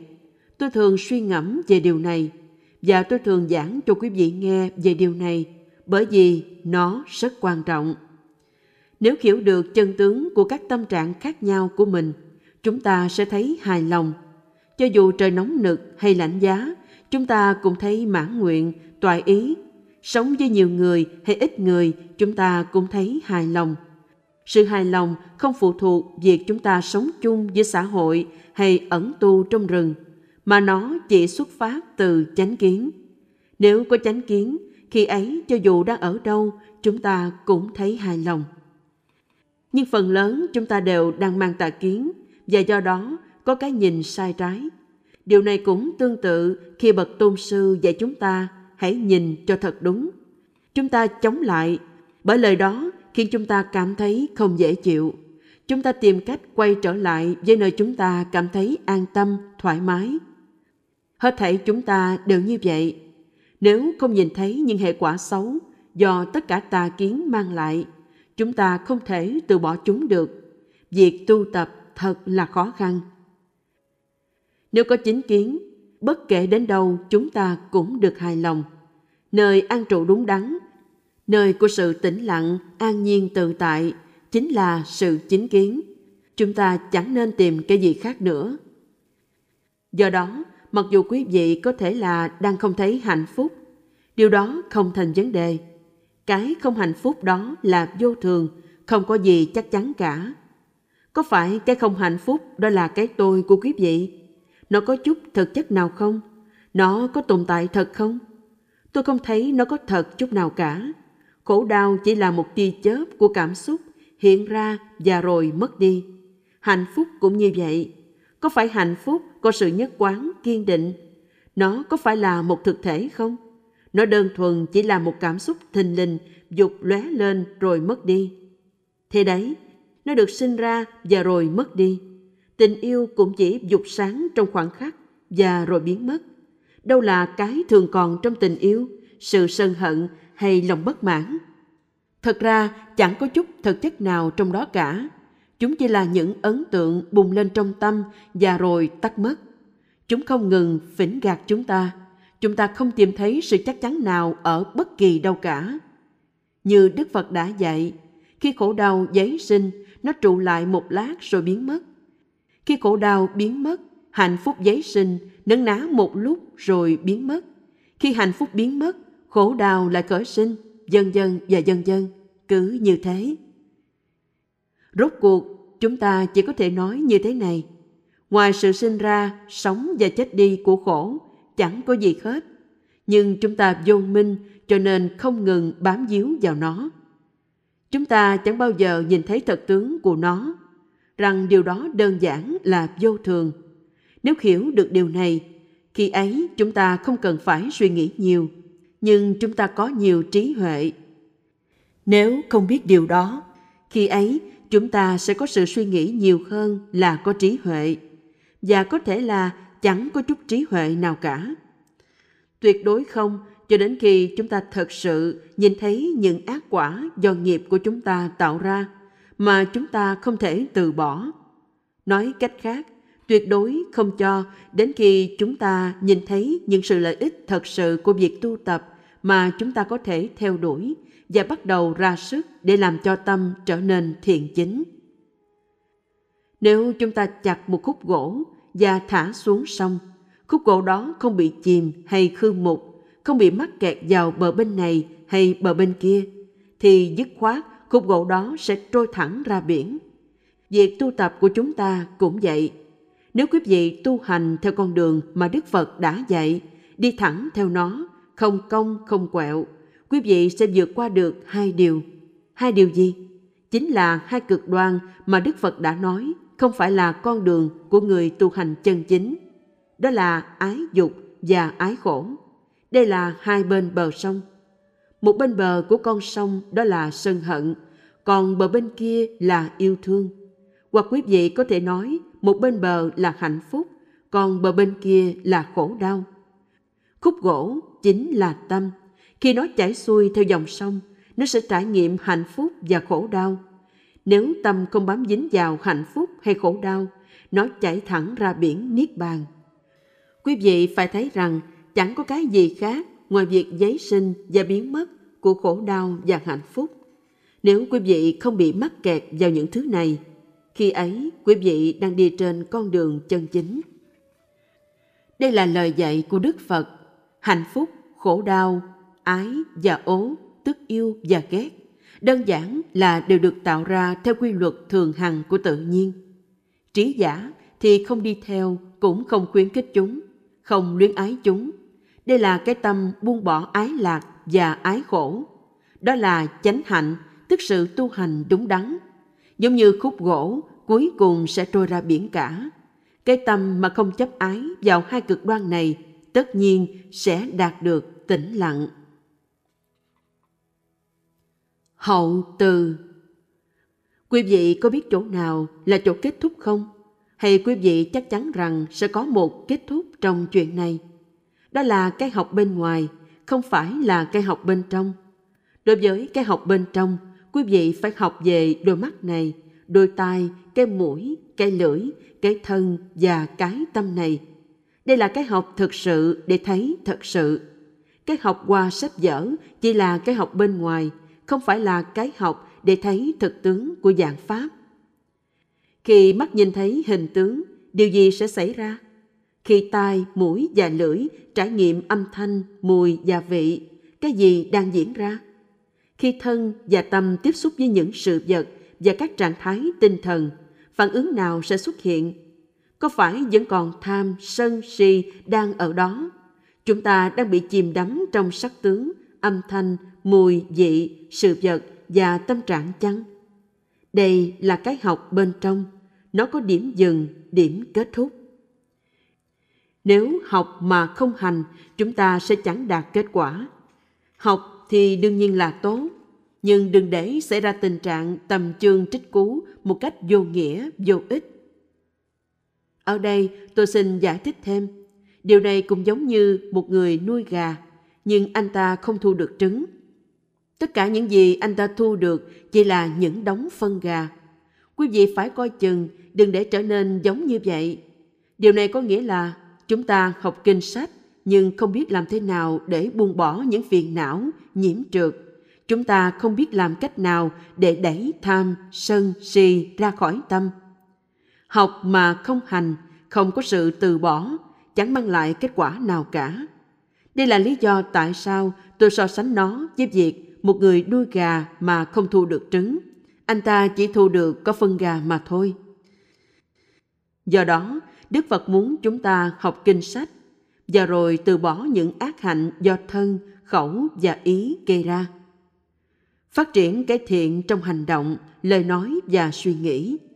Chân giá trị sẽ đơm qua kết trái thông qua thân, khẩu và ý của chúng ta. Nhưng nếu chúng ta chỉ có nói giỏi mà không hành động đúng theo đó, việc tu tập vẫn chưa toàn vẹn. Hoặc nếu chúng ta đang có những thiện hành nhưng tâm vẫn chưa được tốt, điều này cũng vẫn chưa toàn vẹn. Đức Phật đã dạy là phải phát triển thiện hành, thiện khẩu và thiện tâm. Đây chính là kho báu.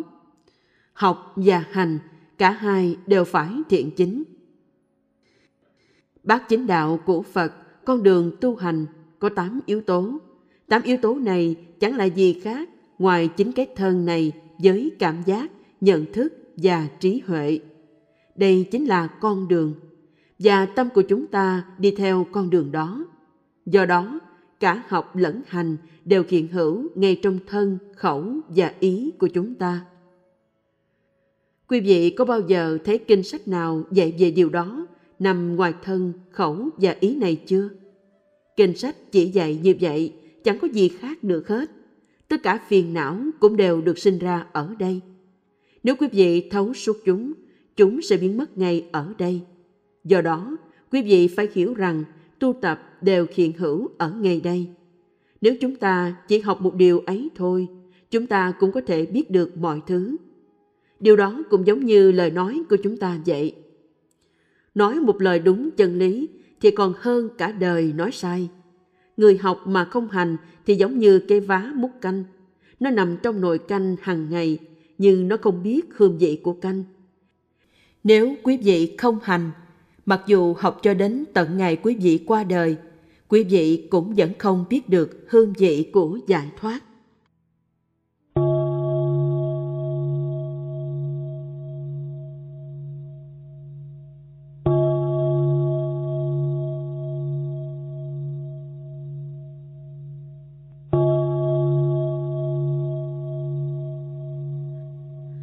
Cuộc đời của Ngài Ajahn Đại sư Ajahn sinh ngày 17 tháng 6 năm 1918 tại một ngôi làng nhỏ gần thành phố Upon Rajasthani, Đông Bắc Thái Lan. Sau khi học hết trung học, Ngài đã làm sa di trong 3 năm trước khi trở về với cuộc sống thế tục để giúp cha mẹ trong công việc đồng án. Tuy nhiên, đến năm 20 tuổi, Ngài quyết định khoác lại chiếc áo cà sa để sống đời hạnh tu. Và vào ngày 26 tháng 4 năm 1939, Ngài thụ lễ Upasampada, tức lễ phong làm tỳ khưu. Trong cuộc sống đạo hạnh ban đầu, Ajahn đã tuân theo khuôn khổ truyền thống, vừa học giáo lý nhà Phật, vừa học tiếng Pali dùng trong kinh sách. Đến năm thứ năm trong cuộc đời hành tu đó, thì thân phụ của Ngài bị bệnh nặng và qua đời. Một lời nhắc nhở về tính mỏng manh và vô thường của kiếp người. Điều đó khiến Ngài trầm tư suy nghĩ về mục đích thật sự của cuộc sống. Bởi vì mặc dù đọc qua rất nhiều kinh sách và khá thông thạo ngôn ngữ Pali, nhưng dường như Ngài vẫn chưa tiếp cận sự thấu hiểu về tứ diệu đế. Cảm xúc khởi sinh nhận thức và cuối cùng vào năm 1926, Ngài từ bỏ con đường từ chương và bắt đầu cuộc sống nhà sư hành khất. Ngài đã du hóa gần 400 km đến miền Trung Thái Lan, ngủ trong rừng và khất thực trong các thôn xóm để đột nhật. Ngài đã trú chân trong một thiền viện, nơi chư vị tỳ khưu tu học và trì giới. Trong thời gian sống ở đó, Ngài được nghe nói về Đại sư Achan Mun Furidato, Dato một vị cao tăng rất đáng tôn kính. Với lòng thiết tha, mong được gặp mặt đấng chân sư, nên Ngài đã khởi hành đến miền Đông Bắc. Vào thời gian đó, Achancha cũng đang vật lộn với một vấn đề hết sức quan trọng. Ngài đã nghiên cứu các lời Pháp về giới, định và tuệ. Những điều mà kinh sách đều trình bày hết sức chi tiết và tường tận. Nhưng Ngài thật sự vẫn không thể hiểu những điều đó thực hành như thế nào. Ajahn Mun đã dạy cho Ngài hiểu rằng tuy các lời Pháp quả thật hết sức quảng đại, nhưng sự cốt tủy chúng hết sức giản dị. Bằng chánh niệm đã định, nếu người ta thấy rằng giảng Pháp sinh từ tâm, thì có con đường chân chính để thực hành. Lời dạy trực tiếp và xúc tích này chính là mặt khải đối với Ajahn Chah và đã chuyển hóa con đường tu tập của Ngài.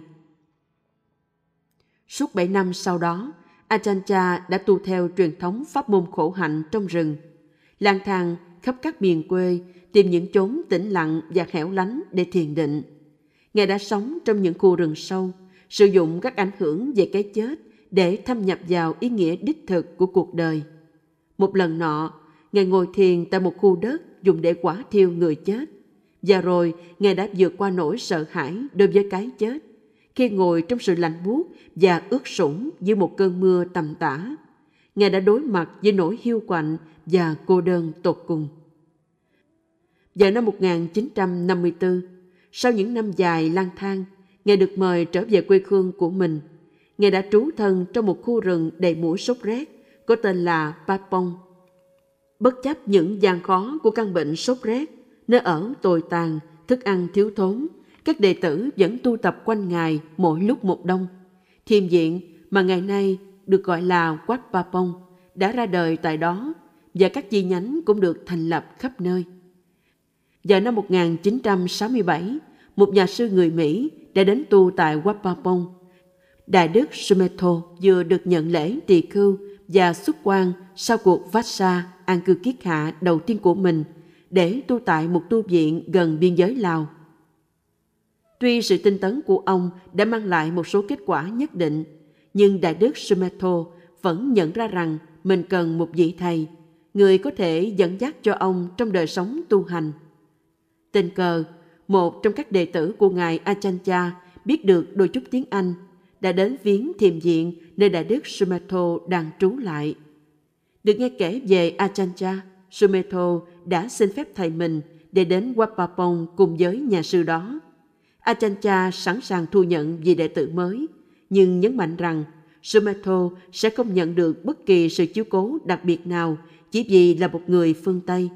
Ông sẽ phải ăn những thức ăn do Phật tử cúng dường và tu cùng một cách như bất kỳ vị sư nào khác tại Wapapong.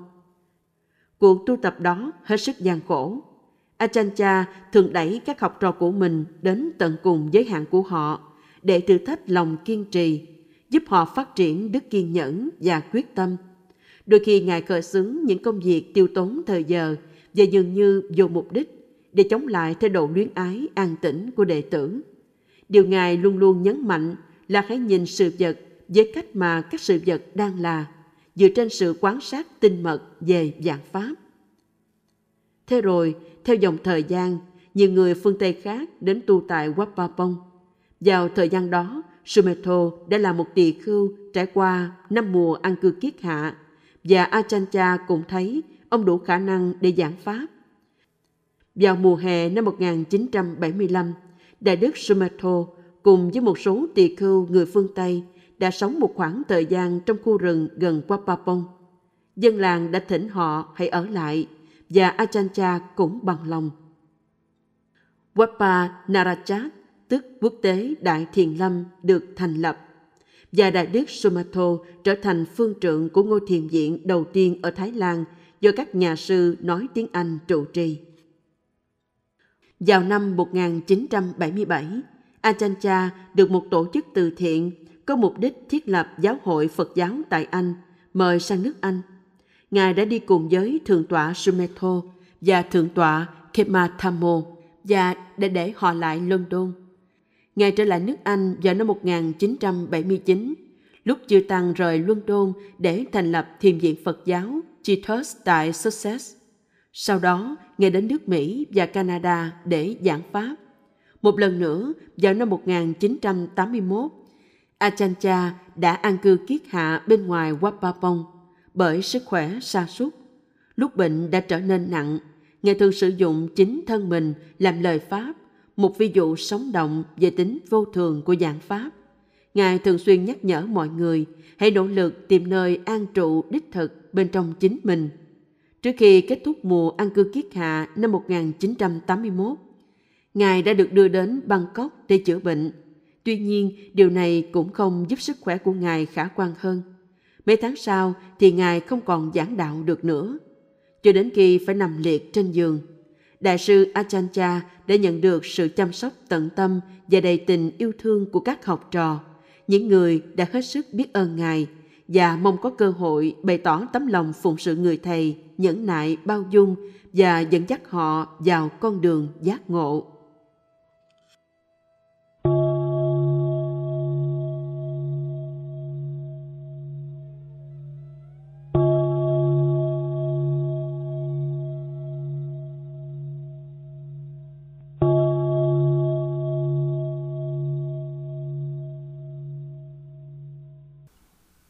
Trung tâm Diệu Pháp Âm.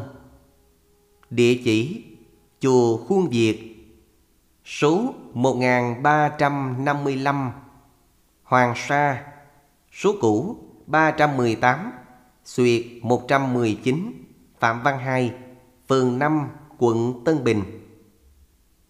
Website diệu pháp âm.net YouTube Xuyệt Diệu Pháp Âm.